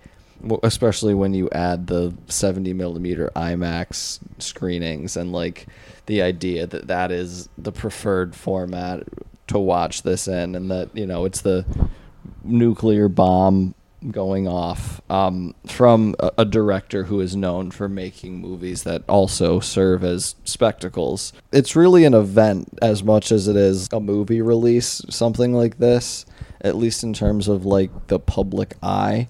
But uh, I, I guess I'll start off by asking the same question I did for Barbie. Uh, Seamus, what was your theatrical experience with this, and uh, how did you enjoy it? Uh, I saw it regular 70 millimeter, no IMAX. Um, to my chagrin, uh, I got back row seats, sold out, whatever. Um, I mean, I'm I don't want to say I'm mixed on Nolan because I like all of his movies, but I went to, went into it not really knowing what to expect. Um, I came out of it. It was immediately apparent to me that this movie's a masterpiece. Immediately, just like this is one of the movies of our generation. We'll just be talking about forever. Um, really dramatic. I just it's it's a beautiful screenplay, and it's just a story of like a hundred people that they all have their own motivations and things going on, and they all have their little like two minute anecdote scenes, and they're all really interesting. It's just like I think if if I had to choose like my best supporting actor nominations, it would just all be guys from this movie. I can't really imagine unless like you know Ferrari or whatever is like the best movie of the year or Killers of the Flower Moon. I'm sure is Yeah, gonna have De Niro De Niro is gonna there, body sure. it, but just like oh my, Wait, when is that coming out? that's October. Um, that is going to be really it's good. gonna be. Have you Yeah. re- have you guys read the book? Not yet. I'm going to read it before the movie comes out. It's a out. fucking incredible book. David Grann just published a new book about like the high seas very recently. The. Wager, I think it's called. I gotta, read, it. that too. I worked. I've seen it at work. I did an times. internship under his uh, his wife. That's right, I and I got a free copy of that book, and I was like, I kind of read it just like, oh, you know, like I I know somebody who knows somebody Sure. who read it, but I ended up just like pouring through it because it's just so interesting and well written. Really incredible, incredible book. Um, I gave it to my dad for Christmas, I think, or Yeah. maybe Father's Day or his birthday. It was one of those holidays. the but the way I I see it, it that's that or Ferrari by Michael Mann are potentially the only movies that could overtake this as the best of the year. Okay. But I I walked out of it thinking like this is the best a movie can be. Really, Yeah, um, I, I certainly got the sense, like, especially on a scene by scene basis, like, this is a movie that has so many unforgettable scenes that just are executed brilliantly.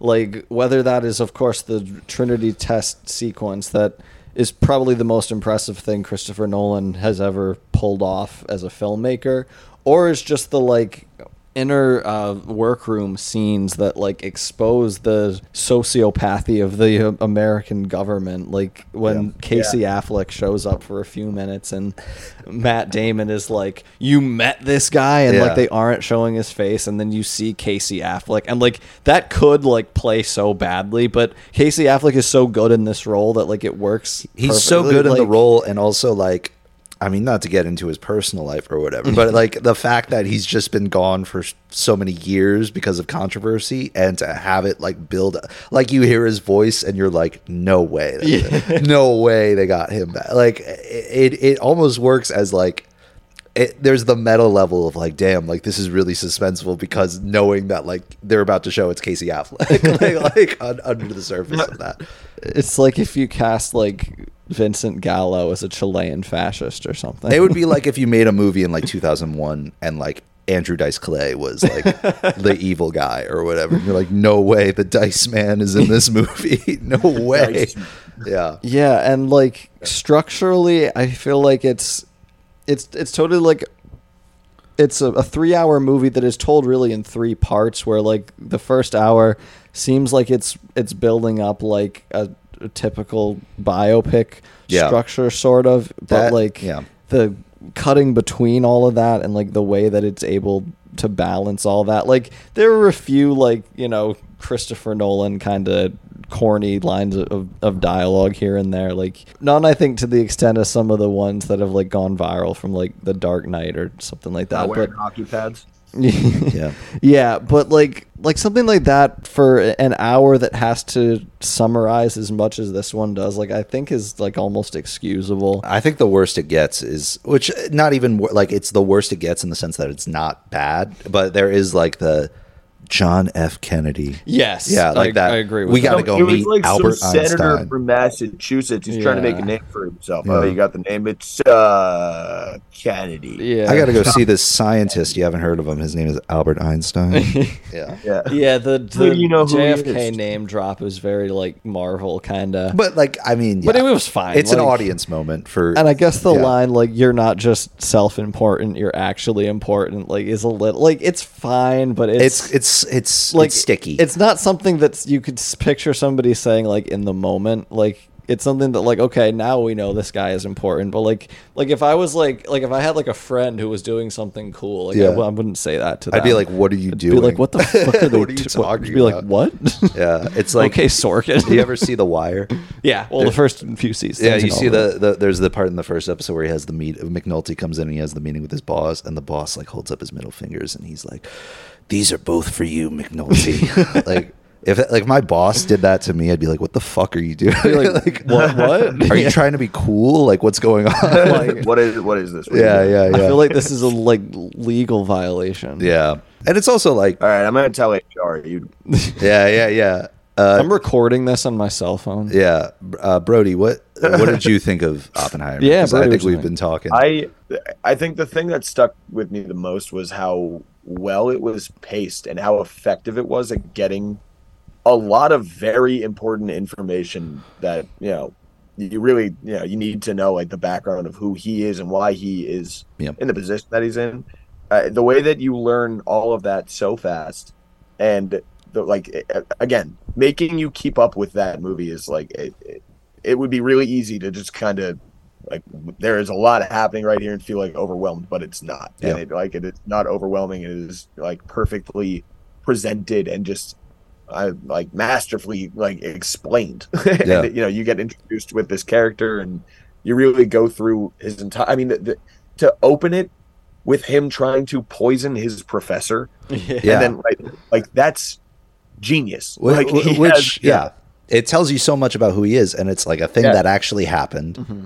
And Yeah. it's like i don't know you can't open that movie any other way like it really just No, it's the perfect. perfect perfect way for him to well, also not even not to like go to a dance, but to go for go to a talk with Niels Bohr to Like, ask it- a question he already asked because he liked hearing the answer right, Um, right, right. yeah I mean, uh, uh, genius. And like I thought, so I actually I was che- like timing it because I was curious. The exact two hour mark is when they finished the t- uh, the Trinity test. Really? wow Oh, okay, Yeah, that's cool. Exactly at the two hour mark. So I was I was curious, and also what I quick aside, um, Josh Peck delivering like the 20 seconds and then being the one to push the button that changes the world It's is really a- fun. surreal Um, yeah it, it honestly it really sucked me out of it like it, which is a shame because you know he wants to be a, a legitimate actor i'm sure it's just so hard He's- Like- he's- he hasn't he's really solid done in the lot. movie. Oh yeah, he is good. Um, no he was good i'm not saying he wasn't good it's just it's really hard to take him seriously when it- it's like yeah. you know josh peck telling you there's 20 seconds till yeah, the world he, I'm- he also like- hasn't like done a lot to like No. Help himself in that regard with this whole like TikTok and, and YouTube. Well, Like, part he's made himself like an online presence to this to the sense where it's to the point where it's not just like this is the guy from a kid show. Like you could overcome that, but then to like go on with like David Dobrik or like whatever he did for so Right. long, Part of me- makes it harder. part of me is wondering if it's like an intentional thing that Nolan is doing where I feel like I mean I guess by nature it, it's like roles that are just like young white guys that you need to cast so of course you're going to end up with like you know your Nickelodeon Yeah, people or dude, whatever Jack but Wade, too, but it's like really fun. I think there's an awareness of like first of all like Nolan was basically like I cast so many movie stars in this movie cuz like it's a complicated narrative and you need to be able to be like oh Matt Damon they're talking about Matt Damon right now Right. not Yeah. this guy you need you need people with like face Yeah. uh notability or whatever especially because this is a who they are this is a movie that's not on its surface going to appeal to young people. So you need to cast like your Josh Pecks. You need to cast like did you see that interview where where it was like a young guy interviewing Nolan and he's like you had a kid from Diary of a Wimpy Kid in the movie and Nolan's just like Rodrick rules. like you know that like he he knows what he's doing to an extent where it's like you know the kid from Sky High is like in the background of what Alex Wolff mm-hmm. who who yeah you know oh my god alex wolff yeah Just Alex a Wolf, lot of yeah. yeah who comes in for 2 minutes and just bodies his part. wait who was he He was the student that that splits the atom. oh, my god You didn't recognize him? No, I mean Oh, there were okay. a bu- a I bunch of people I didn't, I didn't. recognize. Yeah. Honestly, Um, yeah, I mean, this is just maybe the best cast of a movie I've, I've been I alive could not for. believe I didn't know who was in it, and just more and more people just kept Oh, showing cool. up. Yeah. It's like holy shit! Yeah. Like you're like, whoa, this guy is in it too. Like Rami Malek, like when he shows up like two hours, and you're like, what the? F-? And he like doesn't say anything until he has. I know. yeah, you get hyped moment. for it. Yeah, Yeah. you're like he's obviously he gonna say it. something. Yeah, Yeah. yeah. Oh my god! And then like It was really cool. Ald- Alden Ehrenreich, I mean, I feel like we'll get into in a little bit because Yeah. he's towards like the third end of the movie. But like the fact that like his character is able to like come in like two hours into the movie and then leave such a like memorable mark on was it. he? Like he's he's the, Senate aide for Robert Downey Jr. Like, he's Yes. the, he's one of the best parts Oh of the God, movie. love him too. He and it's Yeah. all like he doesn't say how he's feeling. It's just so much of it is like his face and how he says certain lines where it's like Right. you know this guy's entire life. You know like exactly Yes. like how he feels about this and like oh God. You know what's funny? My dad and I at the end were talking about it, and we were like, he uh did like we were talking about the aid, and then I was like, he didn't get a name, did he? no, Like, he's just No, he's he's just credited as Senate aide. yeah. yeah. But he Yeah, yeah. was like the actor was a, uh, Han Solo and the Solo, so he's like he's had a whole Yeah. career and everything. This is kind of like a comeback for him because Yeah. they torpedoed good his actor. PR. He's- yeah, he's great. He's this movie is filled like with a bunch of guys where it's like I will see a movie if they are in that movie. totally. That's the thing that I feel like he was kind of going for with all the young dudes. Like Yeah. I feel like he was trying to give all these guys like, you know, like if you want to end up as like a leading man and like a real movie star, this is going to be the movie where they go back and they're like, "Oh, yeah, he really did kind of crush that role." He And then, like, shined you know, in here, yeah. Yeah, yeah, yeah, and they're all. It's going to be a thing where like all the guys from Oppenheimer have their own like careers, like you know, like The- later on. the JFK line, I think, probably gets cut without Alden Ehrenreich. Like, Oh, he's yeah. the only reason Yeah. that that kind of works. Um, what Yeah. what I'd say Also, so what? Jason Clarke, I didn't know this guy's name. He was amazing. incredible. I Yeah, loved his yeah. performance. Yeah. As He um, so good. Scary. as Roger Robb, for those who don't Yes. know, the he was the one who um, was cross-examining Yeah. Oppenheimer. Yeah. was So, well, I guess we, we should we the should guy who I, I thought it was Matthew Perry for like half. I, the I did too. Yeah, he, he looks a lot like him. Um, Yeah. but we should clarify what what we're talking about is a big part of the uh, framing device for this movie is this kangaroo court that is set up uh, to about the renewal of Oppenheimer's uh, nuclear credentials and yeah. government credentials. Which we find out over the course of the movie was set up by Robert Downey Jr.'s character to like intentionally um, erode his reputation. Those So- goddamn Democrats railroaded him. Those sons of bitch. Oh god. which like is just another thing, which is just executed so beautifully. Yeah. Like that note where it just recontextualizes everything. Like this movie balances a- an amount of plot that I think Christopher Nolan hasn't been able to as clearly as he was with, with this one. Like there are There's so like, much subject matter. yeah get like a lot of the time like with some of his movies i feel like i remember them more like as the concept or like as like the movie as a whole where like certain little details will like get, Yeah. get lost in the fold whereas with this one like i wanted to know every single scene I like- could have watched like another hour. Right? this. Yeah. I, what what I will say is like you're talking about Christopher Nolan's relationship to plot. I think I don't. How do you feel about Interstellar? i think of you? it's his second I best movie once. after this I one liked it. i love it but it's it's I, I liked it the first time I saw it. I thought Yeah. it was a little It- it- at the time. I saw it in high school and I had a similar thing where I was like, I, I, I feel like I'm too smart for this movie type of thing. And then you watch it again and you're like, oh, it's going for like a Spielberg emotional resonance type of thing with a lot of like scientific accuracy and stuff. I think it's like, I don't know if I'd call it a masterpiece, but I think it's a very significant, a more significant film than we'd give it credit for. I think it's a fantastic movie. Um, Yeah. After that, he basically, to me, his arc is like he, he made Interstellar and he's like, I've reached my dramatic peak. This is like what I've been trying to do to reach an, a big audience or whatever. And then he makes Dunkirk, which is like this very like sort of experimental. Th- obviously, he's experimenting with timelines, but a lot of it is just like it's not very heavy on plot. I don't think the characters are even named in that movie. I, I think they are but like you never really The- hear yeah, the ones Like, that I are named are like the, the. Cillian Murphy's character and like the, the kids that are like on the boat. Yeah, Um, like uh, Harry Styles. and Harry other guy. Styles. Yeah. But Um, like, I don't like. I couldn't tell you anything like about those characters. Like, No. it basically doesn't have characters. But yeah, but it's like you know, it's like a tone course, on purpose. and that it's on purpose, and a lot of it is just visual storytelling, and it's it's it's. I don't want to say like it's a more interesting film than it is great because it's a great film. It's really entertaining. I and would I've agree. seen it, I would say that to be. I've honest. seen it a number of times, and part of me is like that's one of his best movies. And then Tenet is just like it's just like there's no plot to that movie whatsoever. Uh, I haven't seen Tenet. you, I don't know if you would like Tenet. I need to rewatch Tenet 'cause the only time I saw it was with you when we went to go see. Yeah, we the- saw it at the drive-in. The like drive-in because they weren't showing it anywhere because of COVID. Yeah, that that That was fun, but I, I- I, need to watch it again. 'cause I that don't was remember that was very an much. extraordinary film to me. Yes. and a few significant things happen. One, Nolan realizes like he's trying to do a Michael Mann thing where he's like the the details of the science don't really matter as much as like the vibe and the mm-hmm. music and people, the clothes that they're I'm wearing. so good with that, like a soft magic kind of deal. yeah, like, soft magic. Yeah. and just like also, it's he's changing up his roster a lot. Um, he starts working with uh, the cinematographer Hoyte van Hoytema, I Yep. think is how you pronounce his name. Worked with who did uh, Nope. Yeah, Nope with Jordan Yeah. Peele. Beautifully shot film. And he's that a very is fucking beautiful, beautiful Yeah. movie. And it's like very unconventional framing. Mm-hmm. You know, kinds of shots you don't see in movies a lot.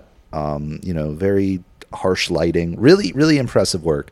a lot more experimental than like his Dark Knight days. Yeah. He starts working with the editor. I don't know who his editor before was. Jennifer Lame Jennifer is Lame, the- who is making a name for herself. She can do comedy. She can do whatever. But on like on the Nolan films that she's worked on, you can tell there's a much more like they're playing around with like you know how showing space and like intercutting and stuff. They're playing around with time a lot more than he used to, which works well for his plots. Um, but then he stops working with Hans Zimmer, perfectly fine composer. You know, everyone knows the Dark Knight theme, and he starts working with Ludwig Göransson. I think that's how you pronounce his name. Who, for my money, is the best film composer alive right now. I think he's fucking good. What else I- has he done? he did Tenet, which is basically just a Travis Scott album. That whole score, and it's fucking. It's Tenet is maybe the best score of the twenty first. It's like it, if you, you can just listen to that as like its own album, and it's a fucking banger. It's a Travis Tenet Travis sandwich. Yeah, yeah, yeah. It's it's fucking beautiful, beautiful music. And I felt the exact same way about Oppenheimer. Basically, he basically changed up his roster to where he has like the sensibilities to relate to a big audience. But with these three people and like his newly found confidence, he's able to make a really experimental film that appeals to a mass audience while also just like scratching his itch. Like the way the Trinity test is edited, I thought was I, I couldn't believe my eyes Incredible. when they drop the bomb and it has the shot they intercut it with like a shot that's like almost a drone over like dropping the bomb they never show the bomb actually falling or blowing up i don't know how it works but just like th- there's so much there's so many weird choices in that movie that just work so well and then obviously you can talk about the score for days Yeah, i've been listening to score. Mm. can you hear the music over and over the, the the the first like orchestral thing in the beginning when Kenneth Yeah, Branagh is like, oh, you, yeah. you got to hear the music. You can't just like read the sheets. It's like, can you hear the numbers sing? Yeah, yeah, yeah. Can you hear him say? Yeah, yeah, yeah. Like that. I just, it, it's really just like, it feels like Michael Jordan. I, I, I, I'm trying to think about like the sports metaphor here. It feels like, it feels like Michael Jordan found the Bulls. It feels like he found his Yeah. Scottie Pippen. He found his, his Scottie Pippen. Yeah, yeah. I love that. Pippen, yeah. His I Pippen, his Dennis wanted to speak Rodman. of Weird choices. Yeah. That, like going, I was actually plugging my ears when the bomb was about to drop because I was expecting like the, you know, bang. Yeah. And then it was silent, and I was like, "Holy shit, that's crazy!" that felt like the film equivalent of like a guitar solo. Just that whole moment, just Yeah. looking. Yep. Oh my god. It was so, it was building, incredible. building, building, and then just like, "Oh my god!" It's And then he delivers the line and then bang. Yeah, yeah, yeah.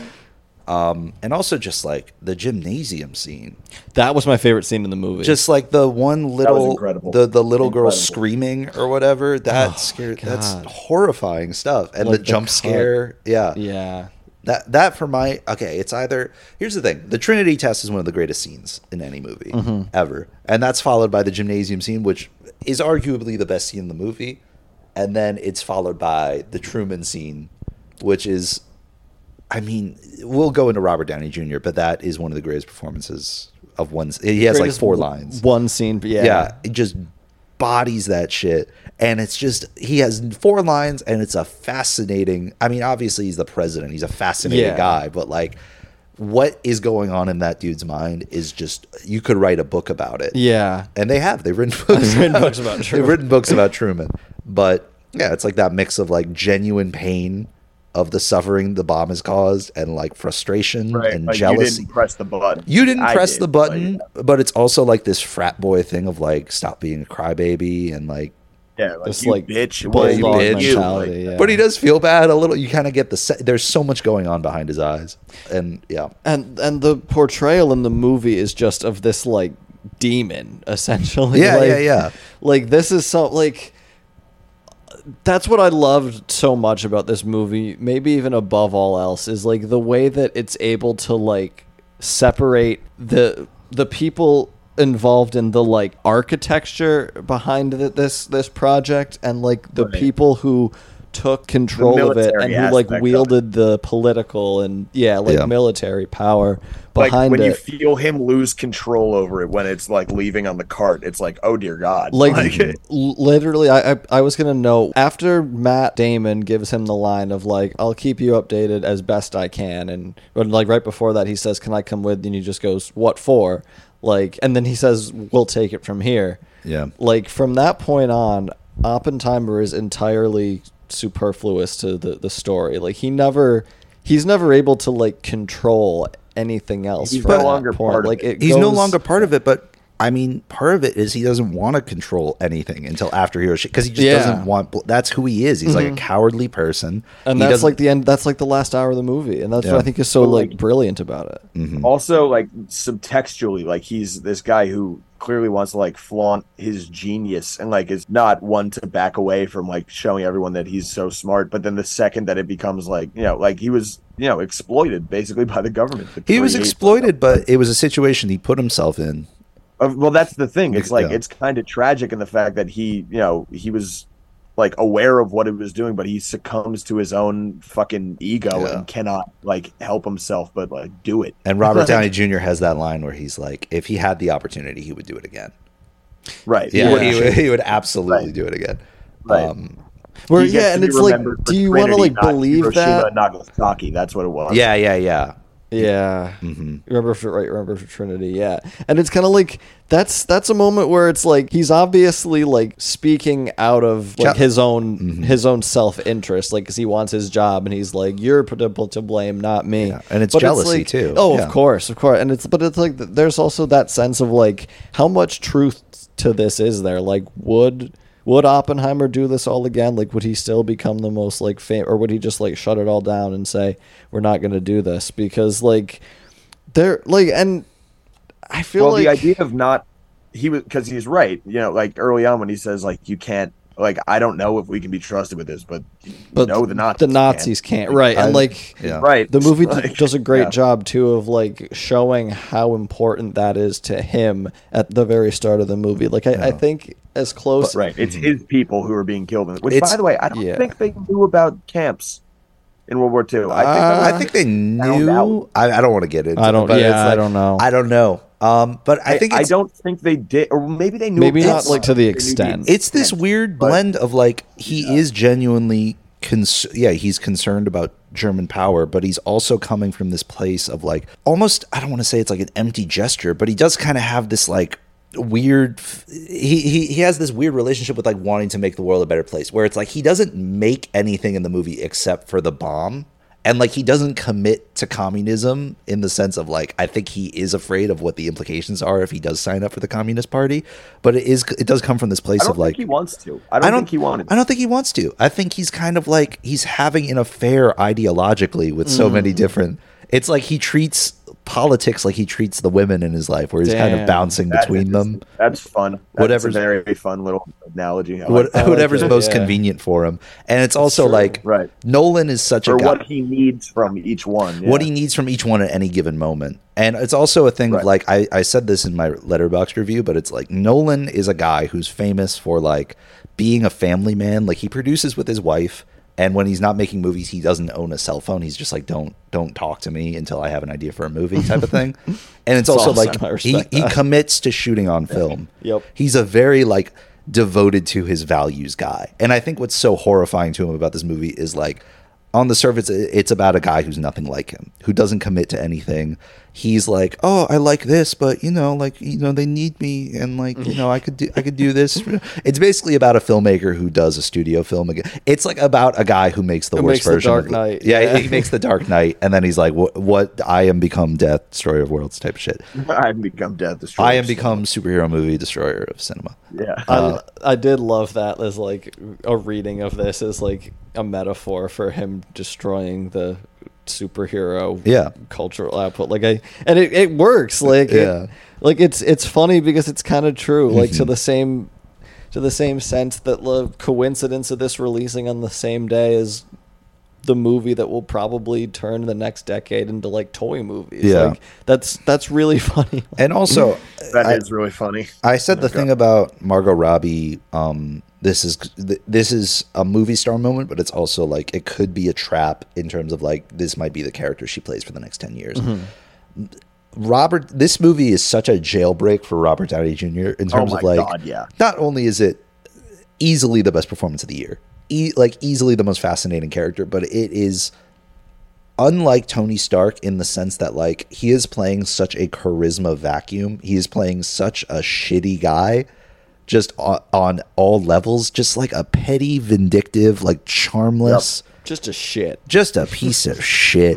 And like, you know, there's the scene where like, you know, like Oppenheimer's like, oh, the Russians don't have a bomb, and Robert Downey Jr. is like, um, actually, uh, R- Oppie, they do, and he does like a shitty little smirk. Yeah. that's like half a second, but you're just like, it tells you so like what's going on in this guy's head. Yeah, he's like, and you Just so gave it happy to to be Yeah. like, yeah. you know, this is the starting one place. up. Yeah, yeah, have a one up. Like what? Yeah, just a fucking schoolyard bully.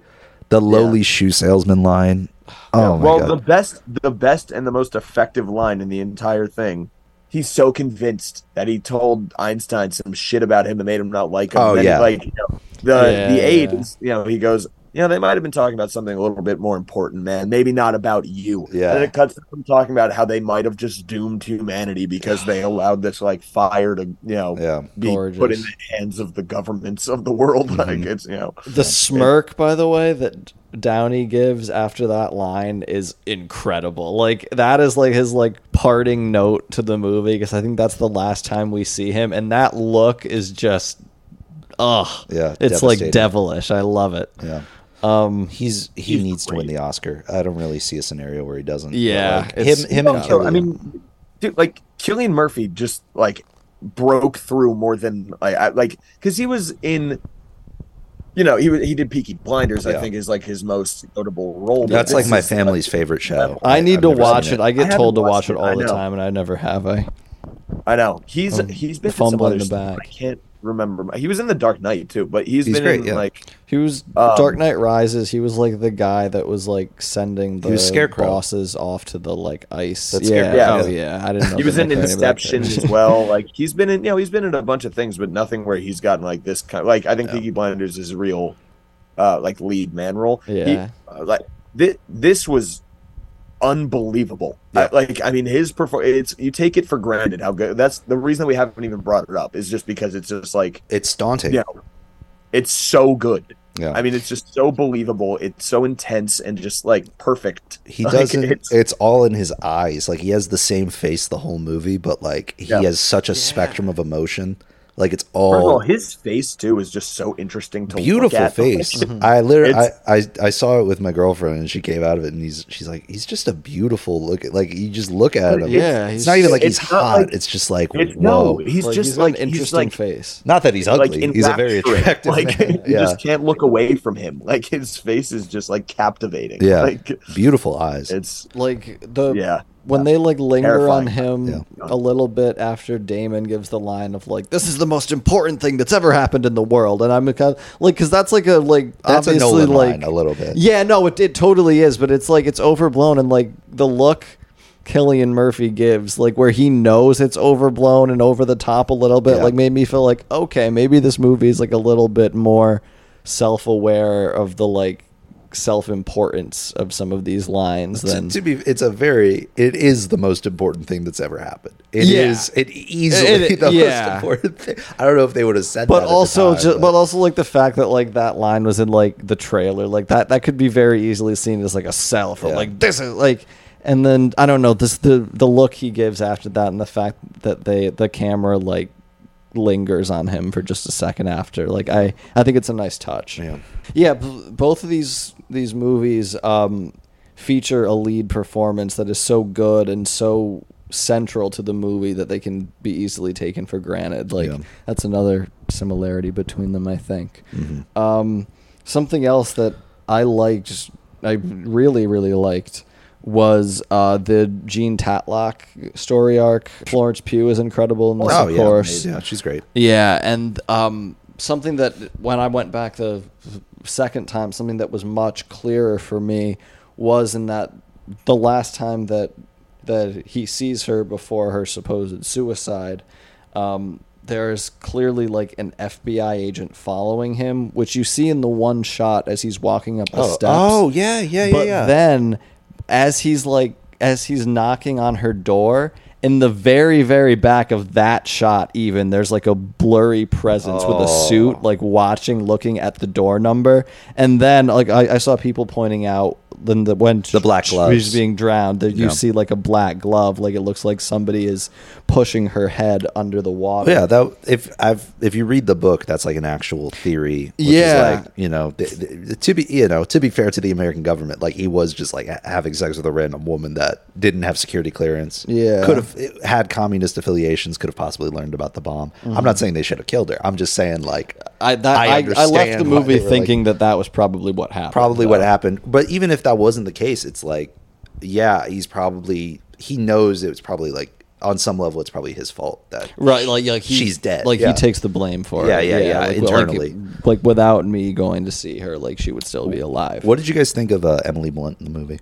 Um, It was great. Her scene in the interrogation was really yeah, good. the Yeah. interrogation scene turned me around on it. The first time I saw the movie, I was kind of like, "Oh, they aren't really." I mean, they're giving her a lot to do, but it is kind of like what you would expect of this. kind of they're of doing the like Christopher Well, Nolan they- wife. her, Yeah. her role Yeah. was wet blanket for most of wet the movie. blanket, Like, and then like once you get the interrogation scene, it's like, oh, okay, the whole movie was Then it, building like, up to this one moment, and it's like one of the little bit, best. like, they give her her big moment. Yeah, and then like it recontextualizes everything because Um, it's like she talks a lot of shit in this movie.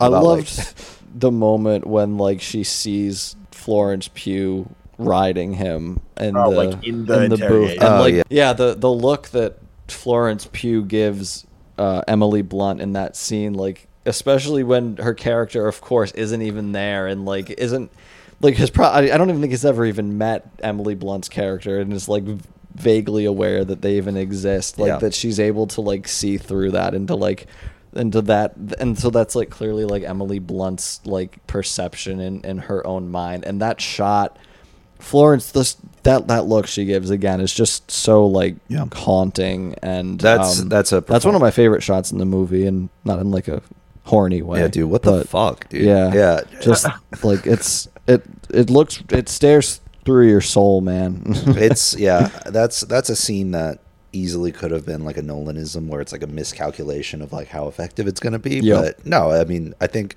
florence takes a role that could have been undersung and i think makes it sing. Uh Emily Blunt too. I feel emily like, blunt I think they both did. Yeah, really really really great work. I'd be happy to see emily blunt win an oscar for that. That, Yep. that was that was great. I'm trying to think.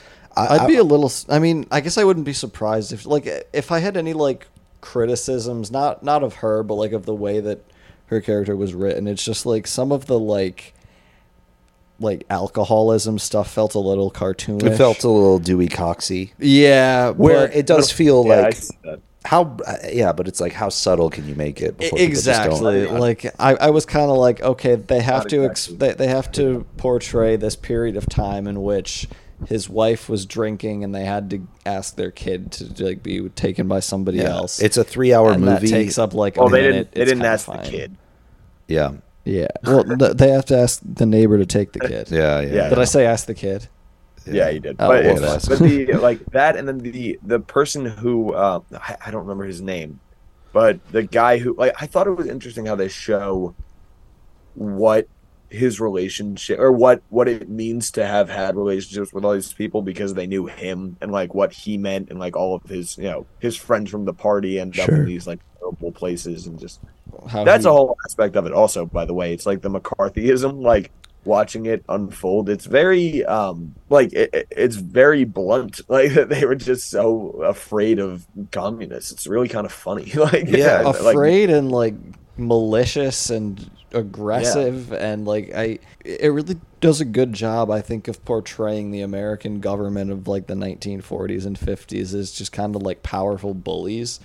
Um, Yeah. powerful bullies Yes. and also just like dickhead men yeah but it's like it portrays it as a system Like, Exactly. I, I uh, two movies I was thinking about a lot when I watched this were um I don't know if you guys have seen like Oliver Stone's movies at all. I haven't, but I really want to. JFK, I guess, is the big one because JFK is like a, a masterpiece. It's like it's the it's a three hour movie that's just like it goes by quick because it's just like facts, facts, really, or not even facts, but just like it gets you into that conspiracy mindset Right. about JFK and his assassination. But uh, I was thinking about his movie Nixon because that's also like a really it's a facet it's an empathetic portrayal of Richard Nixon and it's very much like why don't people like me like that sort of shit um but there's That's a kinda interesting. there's Yeah. a great scene I don't think it I don't think it actually happened but it's a scene where he's basically at the Lincoln Monument and he meets a bunch of hippies and he's like let me just rap with you you know like that sort of like let me tell you what's really going on. And they're like why don't you pull out of Vietnam and stuff? And he explains he's like you think it's that easy? Like blah blah blah. It's like a five minute scene but basically he's like you know like i gotta go through government and like you know it's hard to wrestle with. And she's like you're describing government like it's like a like a like a caged animal or something. Like it's a lion. You gotta like wrestle to the mm. ground. And i thought about that because it is like yeah sure you can talk about jason clarke being a villain or whatever. I'm sure he was like not a great guy robbie whatever his name is but just like Roger Robb. Roger Robb, but it, it does do an excellent job of like the go- the system wants the nuclear bomb, mm-hmm. and this guy is trying to take They're the bomb away. whatever it takes, so we're gonna yeah. wrestle him to the ground. Basically, we're gonna you know. The Communism, which at first was like, oh, you know, it used to be like a fun thing, you know, we throw parties around like the college or whatever, and now it's like, oh, you are you are a Nazi because we gotta we gotta pin you, we gotta basically kangaroo court you out of the country it, it did a great job of like showing America almost as like an organism. Absolutely. he was sort of like like a Oh, yeah. like a toxic cell. They had to like keep, like a bacteria that the red blood cells had to like keep out of Yeah. the you know. Oh, that's amazing. I'm not a scientist. No, you're you're white totally blood cell, right, I should though. say. Like it, it it's definitely like it, it goes back to that thing of like once the bomb was built and it was taken away, like there was nothing else he could do. Like he gives that line at the end. It's like when did your moral problem start? And it's like when it became clear that they intended to use any weapon that was at their disposal. Yeah. So it's it was really like like I don't know. It's it's seen. He sees it as so like inevitable. I think, and to an extent, like it is. Like once the bomb got into their hands, it was definitely inevitable because that's just like a, a system that is designed to kill and to destroy and dismantle. Yeah. Um, And it's just Yeah. a thing of like, yeah, I think it did a great job of illustrating like the mindset of the scientist versus like reality, where it's like, you know, obviously there's the idea of like you make this bomb, it ends all wars, but ultimately it's just a, a state of constant escalation.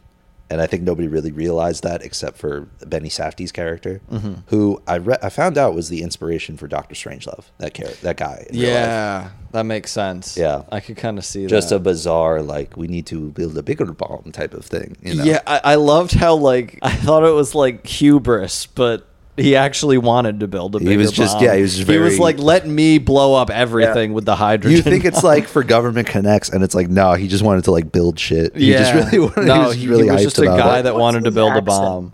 What was his accent? supposed to Hungarian. be? Hungarian. Yeah. Oh, okay. He Well- was he was like the. You ever see that show, Ah, Dude? What they- would happen?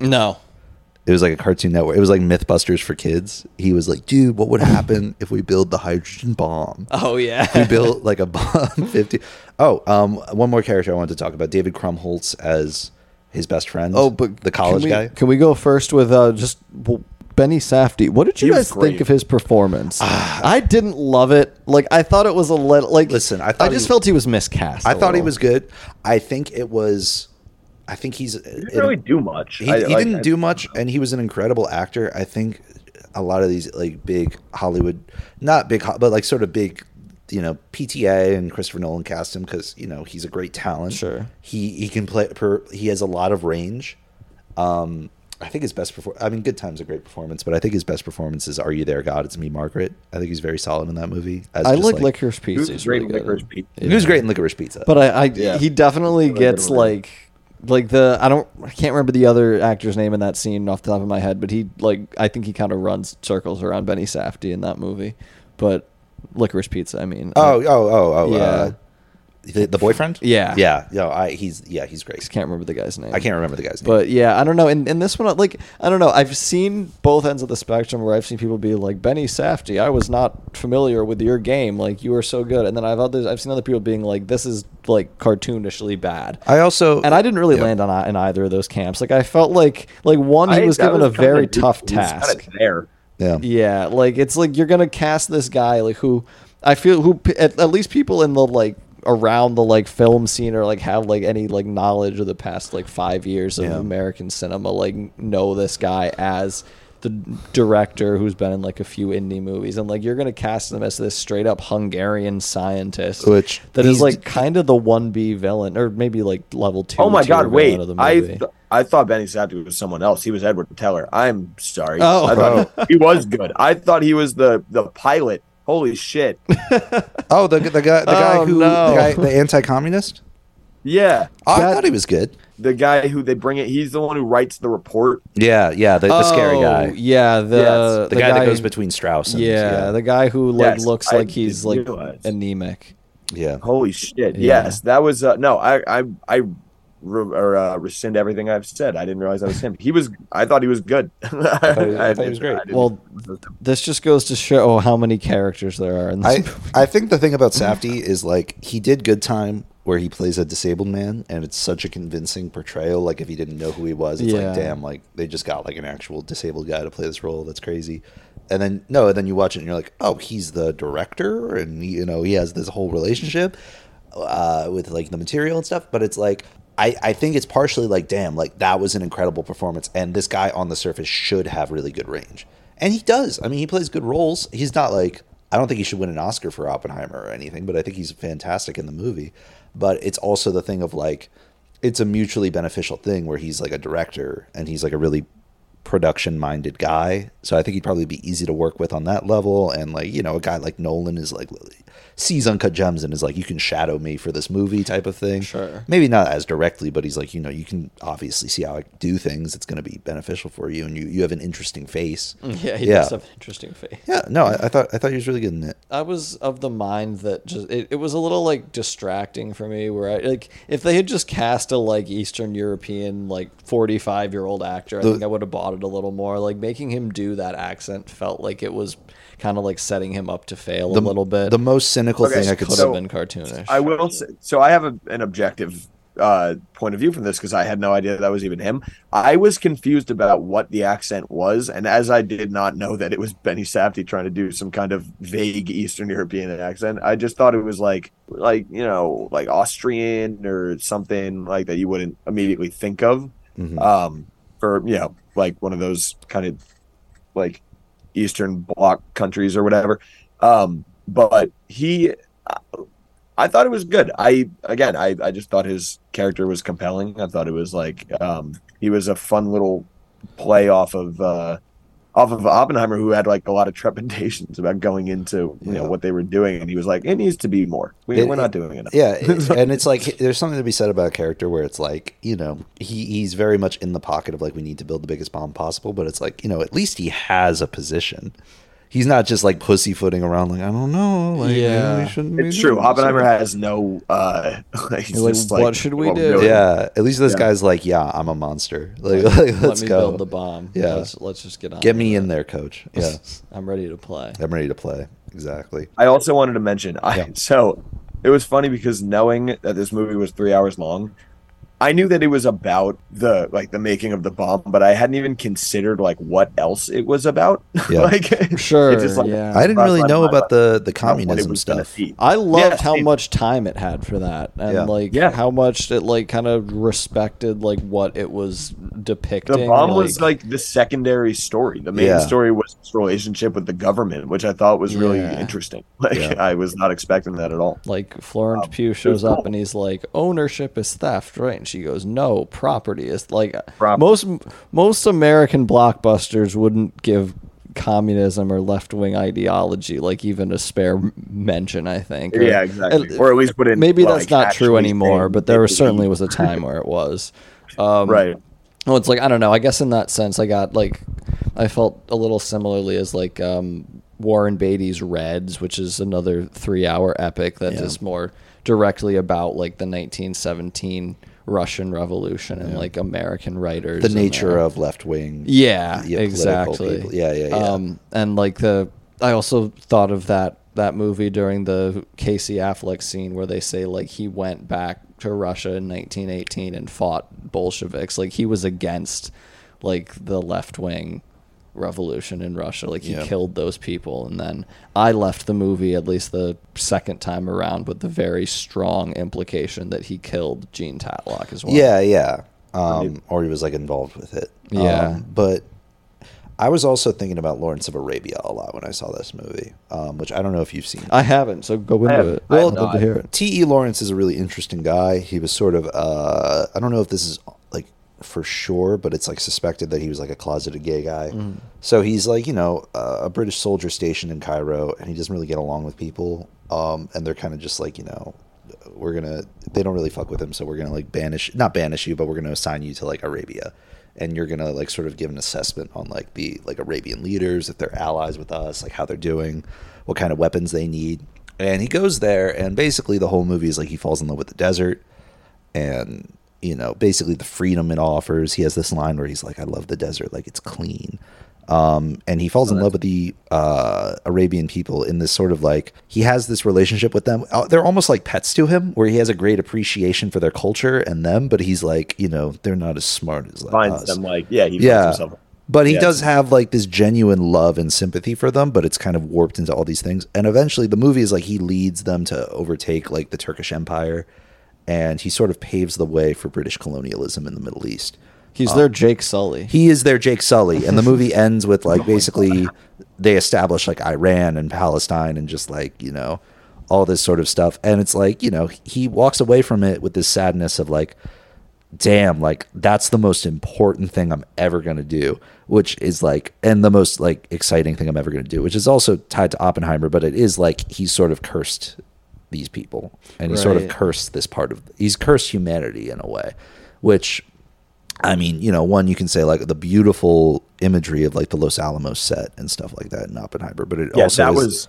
Oh, by the way, Matt Damon. Speaking of which, uh, Oh my God, performed- incredible, Matt. Damon was amazing. like, I thought it was he plays a very similar character to the one he did in Air, like Yeah. a couple Really? months ago. another where- great performance. Yeah, Another- no, where he's yeah. I like the like Air, I need to watch this that, like tough yeah. as nails guy who like knows his shit and he like discovers the goat, whether Yeah. that be Michael Jordan or J. Robert yeah, Oppenheimer. he discovers the goat of like cursing Yeah. like humanity. doing, Like, yeah. the, the goat of just doing something completely the psychotic. The goat of keeping secrets. Yeah. yeah. he added a lot of levity to the movie that I Yeah. think like like he the single line like the hardest I laughed, which is I, again not necessary in this movie, but I did laugh when he's just like There's some he funny explaining moments. what he needs, and he goes, "Yeah, give him a town." Yeah. like- For me, the best line was um, uh, it's Oppenheimer and Matt Damon, but Oppenheimer is like, "There's one hope if we want to win the arms race, anti-Semitism," and it's this pause where Matt Damon's like, "Wh-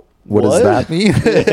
and then he goes what? into like, "Because Hitler hates scientists," and it's like, "Oh, y- yeah, Oh okay. yeah, right. Yeah, Heisenberg, yeah, Yeah, he thought sure. like Yeah. rocket science is like Jewish science. He says like physics Um, or Jew, yeah, right. Jewish science. Yep. I read a book last year that I like. I kind of wanted just to shout out because I felt like similarly reading that as I did to this. It was um, when we cease to understand the world, which is like a blend of nonfiction and fiction, and it's about like a bunch of different like mathematicians and physicists and um it's a bunch of like short stories and then a very long essay and like the the essay involves like Heisenberg and Bohr so it has like a lot of it's a little bit before the events of this this movie but um it, it does give that kind of like similar sense of like all of these different characters. Um and towards the the start of that book there's also a great uh descriptor of um what chemical attack is like. And it's not this particular chemical attack but um, it, it's basically just of like how people that were in the area were just this the brutality of the manner in which they were succumbing and the totality of which it just wipes out everything i think is like in terms of like what you can show and think like you can easily piece together this movie um, that book, and I would also say um, Hiroshima Mon Amour, the um, Alain Oh, yeah. Resnais film, which Incredible film. I love that. Yeah, I I started watching it again after Oppenheimer, and um, another one where like that that one starts off where. Uh, it's a Japanese man and a French woman, uh, and they're conversing, and it's like 15 years after the bombs dropped, and she's saying like I, when I went to museums and I saw the like remnants and I s- like saw what happened and everything, and he's basically saying no, you you know nothing of what happened. which which is a powerful film one because it's like it opens on this montage where it's like if you're not japanese you will inherently never understand like the impact of hiroshima Right. just on like I was a, thinking about that too. Like a it's gut I- emotional level of God. N- uh, a, a nightmare, Pain. like like melt, Yeah. like literally just sinking into pavement in the streets and shit, and fucking yeah. Yeah. Yeah, Nightmare. like that. That's why some of like the, the critiques of like he should have like showed it or he didn't. I, go, I like, deep fundamentally enough. do not I, understand. I don't critique believe in whatsoever. that. I don't know how you went into that movie expecting them to like show Hiroshima. No, you yeah you. Best case uh, scenario, they would have showed. Also, yeah, it's not the point. Like that's not, no. the, like, this faceless like operation that the government is show. Well, not faceless because you see the faces, but just this like unstoppable machine that the government is. faceless Like, to it- the people like, that are just being cog. victimized Yeah. by it. Yeah, and also it emphasizes like, I think, uh, not that it wasn't haunting for Oppenheimer as a man, but he was a guy who never apologized for it and chose his words very carefully. He was never like he knew what the implications were, but he wasn't like I shouldn't have built the bomb. I think Right. the big it underlines the fact that the fear isn't like oh my god I killed two hundred thousand people, though it's a bad thing. The It- future. the future, which is like inevitable nuclear Armageddon. Like it, these Right. bombs are gonna go off someday, right? and I, I'm the one that, that caused it. Mm-hmm. You know, But the thing is, I mean, I, like with the existence of Teller being in the room during all this, like if Yeah. he didn't do it, somebody else would have. So it's like you know, he also would have, and like the, the the race is gonna continue whether you like it or not. Right? Yeah, It's I- it's terrifying because it was like it's happening. Like it just feels like this like this like force that's coming, and there's nothing that you can do. And it's do you like do you remember the the handshake with Teller? yeah. When, uh, when yeah, I remember like I remember the one that he gives and the one Emily Emily Blunt, Blunt turns him does down. not. Yeah. In real life, oh oh oh, oh yes yeah yeah. in real life, his hand. after she turned him down, he went home and cried. good Yeah, fucker. fuck you. Well, I don't know. Yeah, yeah, fuck you. I mean, it seems like he's a bad guy. No, I, I, yeah. Kid, kid, shout out to Kitty Oppenheimer, one of the ride or die ladies. Uh, a real one. the, a real one. Shout out to Jean Tatlock too. You, you Jay Oppenheimer knew how to like pick that. him. Yeah. I was honestly surprised at how much like the first hour of this movie was about the first Chad physicist, like just the guy that would just go That- around Wa- like was he fucking was he a the Chad? time. He was a Because I mean, I mean, it guy. seemed like they it. put him next to Josh Hartnett, and it's like, yeah, n- no, because like Robert's like, I get all the ladies. And they put him next to one of the most beautiful men alive, Josh Hartnett. Fa- yeah, I- it's like I guess if he wasn't played by Cillian Murphy, it might Where it you can might see not have had skeleton that, like, the entire sense. film. Yeah, where it might not, like have had that as strong of a sense, but it's, it's, like, a guy who strove to be a Chad. and I mean Chad in like a negative sense too. He, in wa- a he was in training. Like, he was in training. Yeah, because like where it's like where he shows up and he like ignores his brother's girlfriend like immediately. So yeah. What a cool guy. yeah, no, that's what I mean. So it's Wasn't like clearly like- he just like sees himself as like he just like passes through. Was it like he didn't like her because she was just a communist? Like she actually joined the party? I I don't know. I I think it was just like he didn't care about women. Maybe I don't know. I think that was Like- part of it. Yeah. Like I think it maybe it's just like a So- couple different things. Like he just didn't give her the the time of day for like whatever reason. uh, I, I was shocked that he was like a normal guy.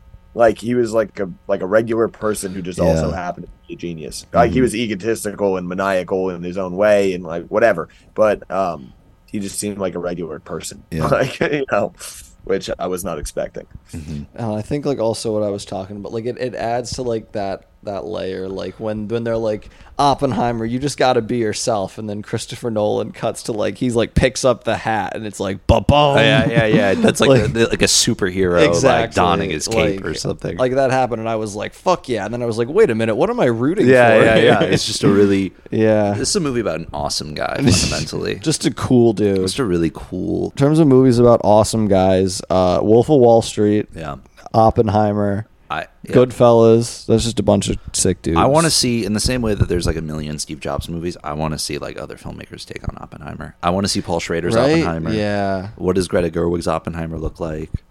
I think Spike Lee could make an incredible Oppenheimer film. I think he could, yeah. Yeah. He would use his dolly shot so perfectly. Oh god damn. Damn. Yes, yes, yes. Absolutely. Um, I don't know. I was so satisfied with this take on it. Like I felt like the fact that it's politics are pr- pretty fantastic. I thought like going into this, like I was pretty pr- pretty questionable about Christopher Nolan's politics too. Like, and not in the sense of like you know in the sense of like you, the movie's going to end with like damn it sucks that we had to bomb hiroshima but like we did Yeah, like I don't know. I, I was rewatching like my dad had The Dark Knight Rises on before we went to see Oppenheimer, and like I was watching part of that, and that that movie just doesn't move. Like it has no like momentum to It's- it. I was very yeah. surprised at. That's so a- I remembered liking it, and then when I watched it again, I was just this doesn't. Really That's a movie that's to it. just like the whole movie is he's just like like it's it's like the it's like the part in the new Mission Impossible where he's like on the train they're just like running as the train is falling off the cliff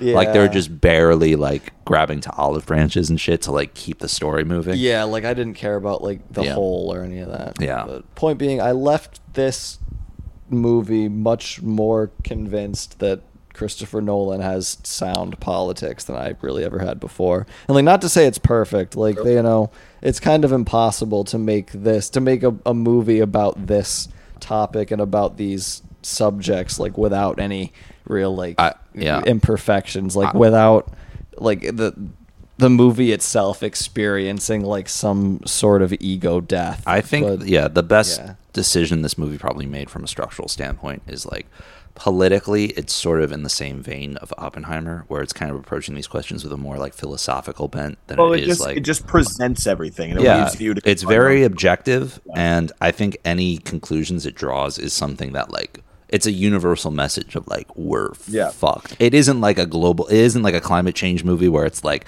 a subsection of the audience is going to be like this is bullshit. Like you know everyone is afraid of nukes. Yeah. Everyone is very terrified of the implications of yeah. any world There's- government holding like a nuclear bomb. being erased. Yeah. like yeah, yeah. being erased. Yeah. The, the scene where he talks about why they're not bombing Kyoto. Oh, Oh, yeah. hilarious. Jesus Christ, Terrifying. Uh, like comically hilarious is the fun word terrifying, to yeah. Yeah, that's It's that's like that's probably like it's it's a Nolanism, but it's like holy shit, like we needed that, because that that, Yeah. that was a real guy who did that. Yeah, Like, that yeah, yeah. actually Yes, happened. that's Yeah. true. That really happened. nuts. Yeah. What's what doomed an entire city was just that guy's vacation. Like yeah, that like that I think Well, more than saved summarizes yeah, the- it saved another. well it saved city. one kill yeah, I mean saved one, doomed another. yeah. Yeah, and it's Um, like you know, O- damn. Oppenheimer being such a pussy in that scene. Yeah. So we're gonna bomb one city. Okay, two. Ci- okay, cool. Yeah, two was just like, cities. well, that's great. I don't have any legislative power. Yeah. you know, I mean, you you. This is your car, dude. You're driving this where you want to go. you guys can make this happen however you want. Listen, man. You know, I one thing that I I really liked was just how I felt by the end that it had deconstructed the biopic itself, Yeah. like and rejected the idea that one person could be of importance when we're dealing with like a subject matter like this. Like Yeah. by the end of the movie, like I feel like his legacy just felt like peanuts compared to the systemic rot that like we've you know especially with that third act that Yeah. we have been exposed to so severely. And like that third act is like it's the best one's ever done for me Yeah, because yeah. just like and, and I was watching it I was like how would someone with a more who doesn't have like an unhealthy obsessive relationship to like McCarthyism like feel about this? Like are they going to be bored or like not going to like want to like follow it? And I the the sense I've gotten is that people are into it and that makes me really happy cuz like it's not it's not every day that you get a movie of this scale that's able to communicate a message like that so clearly Yeah. to a wide audience in a very like I think you gotta appreciate that. heavy way. Exactly, very yeah. dialogue driven. Very. where it's not all like a metaphor for don't- like yeah. a superhero. I don't know how this doesn't win like best screenplay or something because like it's just all dialogue driven and it keeps you involved. You have a full understanding of not only what's going on but like why people are doing what they're doing and like names and faces. I just I thought it was like remarkable. Mm-hmm. I think uh, it. it I, I want to read the book. I really want to. read it. Yeah, it. I think I might too. It's just going to be that, but more. Yeah, exactly. Like I, I, I kind of want to know like what conclusions the book draws as opposed to the movie, because like I, because like what fr- from what I understood, like the book sort of skeptically reached the conclusion that Jean Tatlock committed suicide. And like I said, from what I saw the second time, this felt to me like a director trying as hard as he could to not explicitly refute that While saying he while also it. saying I think the FBI killed her. I'm sure if you asked Christopher Nolan, he'd be like, you know, I don't know. Uh, Like, yeah, yeah, like that. Like sort of because they there were like so many little touches that you they wouldn't put in unless like that was Yeah, that that felt like behind such it. an Oliver. Stone. There's so that that feeling is like all of loved it. JFK. I need to. Yeah, I gotta. Watch that watch movie is absurd. Do you know what happens in that movie? I know that it's like a systemic, like about the assassination. And It's how it, about the assassination, but ultimately, like I, I don't know if it's what Oliver Stone democracy. believes, but like Tommy Lee Johnson had him Jones killed. and Joe Pesci are like a gay mafia, and they killed him because they're like friends with Cuba, and they just wanted to be like gay pedophiles and like do Oh all that. God. And the movie ends with them taking him to court and winning. The movie ends with them going to jail for JFK's Oh my assassination. god! It's I didn't mean to spoil, No, but it it's fine. like it is like that's that's crazy. I've had so many conversations where it's like the movie's bullshit. I'm like that's not the the point. Is just like That's not. it, it is such a. I mean, it was made in nine, 1990, but it's like such a QAnon mindset movie where it's like it gets you in that feeling of like, okay, but like they, they you Every see the lizard eyes in this photo. lie. yeah, yeah. Yeah. Everyone you know is in on this. Like you know.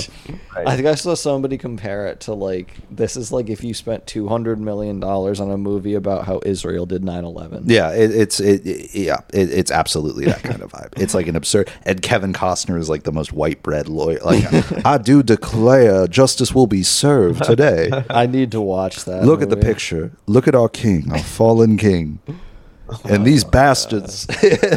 what it is like Kevin Spacey in House of Cards. It is that kind of, and, Foghorn and that's Leghorn. another movie where it's like every five minutes, it's like, oh shit, John Candy's gonna come in and do like this And he's crazy gonna monologue. like steal the scene. Donald Sutherland's Yeah. gonna be like like Mr. X, and he's gonna come in and be like, you know, the the, the mafia killed him. You know, Oh, yeah, like on a, on a scene by scene basis, I think this is the last like the last movie to have so many consistently fantastic scenes back to back that I can think of since like 2019. The Irishman. with like The Irishman and Uncut Gems and Yeah. Mm-hmm. Once Upon a Time in Hollywood and Parasite. that's uh, movies that a you can bunch of those that year. No, but haven't really had Parasite is like that's just a great experience. I think Once Upon a Time in Hollywood and Irishman.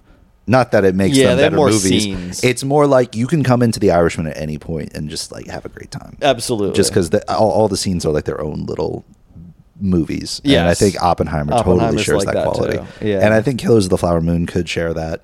Um, I mean, we shall see. fingers crossed. Yeah, I'll, I'll come on for that episode. Please. Yeah, I'm I'm excited for that. I'm Let's fucking do it. stoked on that.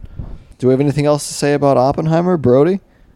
Um, go watch it. Yeah. Yeah, go go get some popcorn. Go, Um, go yeah. hype up this Support the this theater. young independent director. You might you might have heard Yeah. of him by the name of Christopher Nolan. I, yeah. Yeah, he's kind of underground. You might not have heard of him. Yet. Take your dad.